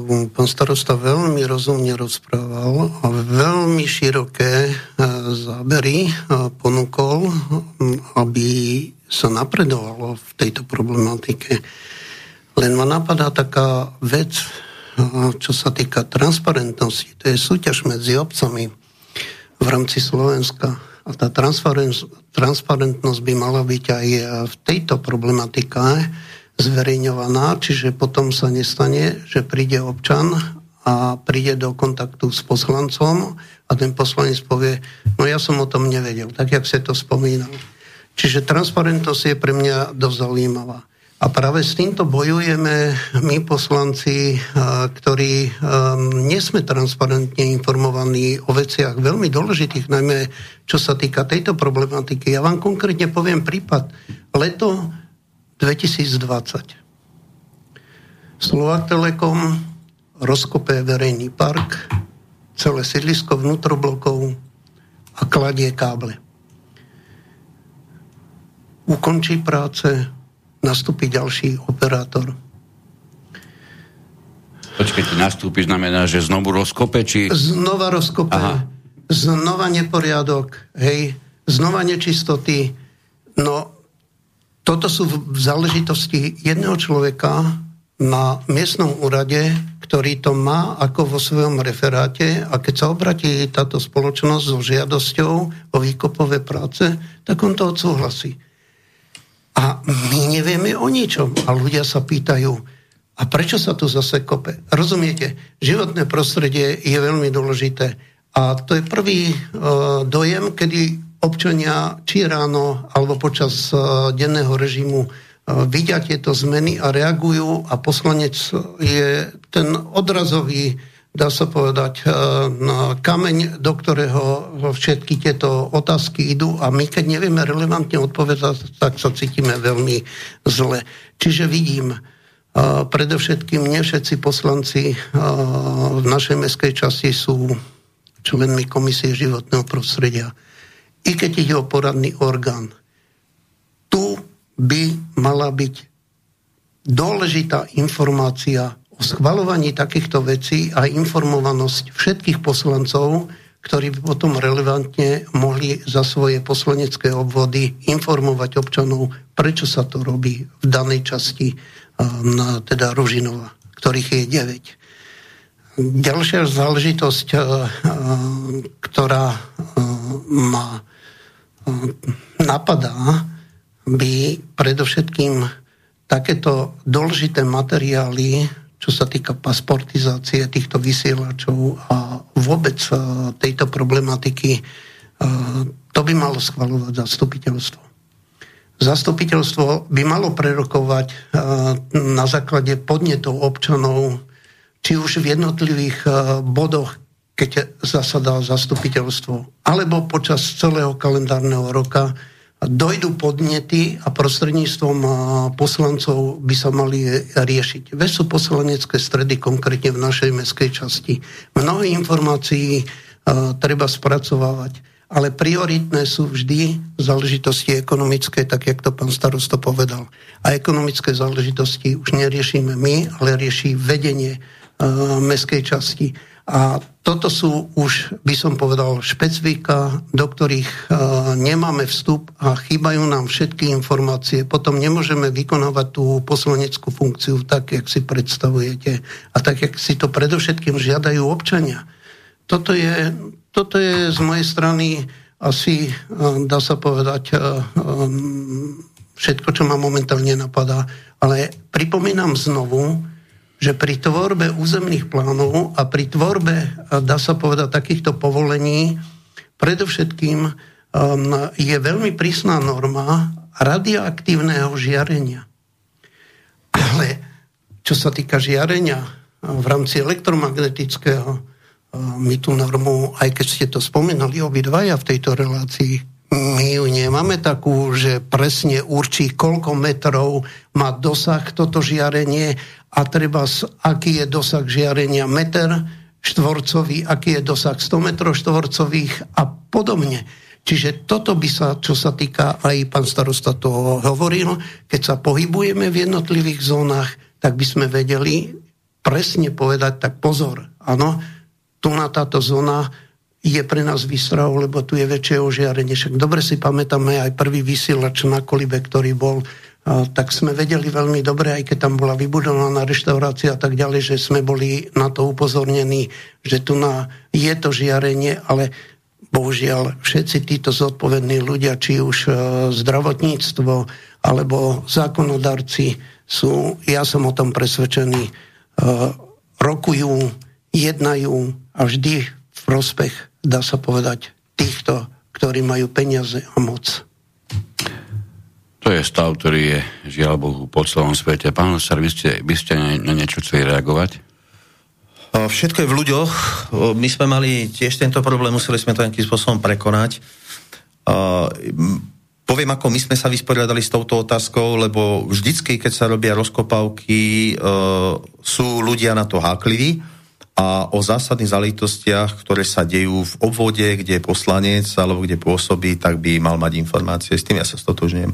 Takže my v tomto prípade, keď sme ťahali alebo začínali e, rokovať so Slovak Telekomom o pokladke optickej siete, zvolili sme verejné zhromaždenie občanov, kde sme zavolali aj zhotoviteľa diela, aj projektanta, pretože starosta nemôže všeť vedieť, všetko nevie odpovedať na všetky otázky, čiže každý, kto mal záujem, a bol aktívny, tak mal právo sa oboznámiť s tým, ako to bude fungovať, na čo to slúži a čo to bude. To je otázka optickej siete. Takže takto sme sa s tým nejakým spôsobom vysporiadali u nás. A myslím si, že toto je dobrý návod aj pre ostatné obce. Okrem toho sám zákon hovorí, že zastupiteľstvo prerokuje alebo rozhoduje o dôležitých otázkach, ktoré sa v obci dejú.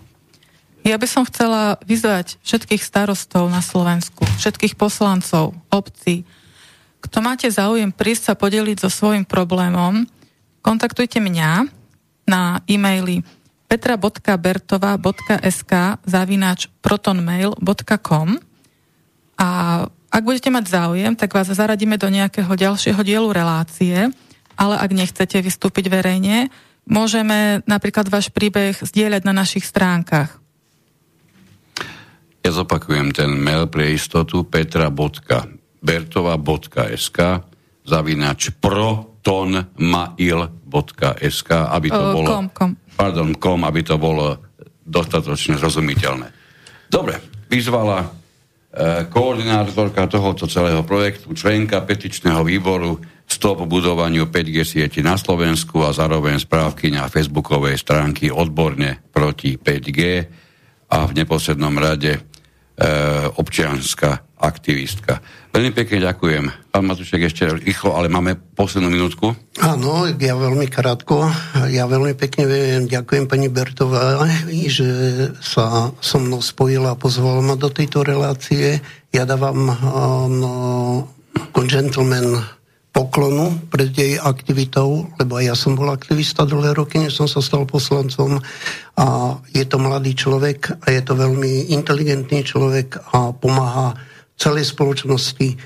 Čiže berte vážne starostovia a všetci zákonodarcovia túto výzvu, ktorú ona teraz urobila. Ďakujem.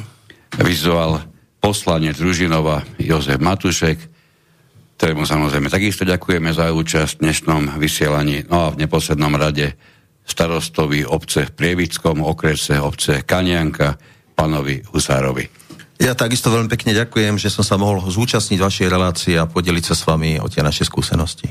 No a my si povieme už len, už len e, najpodstatnejšie, že najbližšie vysielanie relácie budeme realizovať opäť o budúci piatok, kde máme pripravené, ak sa nič vážne neudeje, ďalšie informácie pre vás práve z tejto oblasti na dnes veľmi pekne ďakujem ešte raz všetkým dočasneným a samozrejme v neposlednom rade vám, e, našim poslucháčom. Prajem pekný zvyšok dňa, keď hovoríme o zvyšku na jeho začiatku, že? Táto relácia vznikla za podpory dobrovoľných príspevkov našich poslucháčov. I ty sa k ním môžeš pridať. Viac informácií nájdeš na www.slobodnyvysielac.sk Ďakujeme.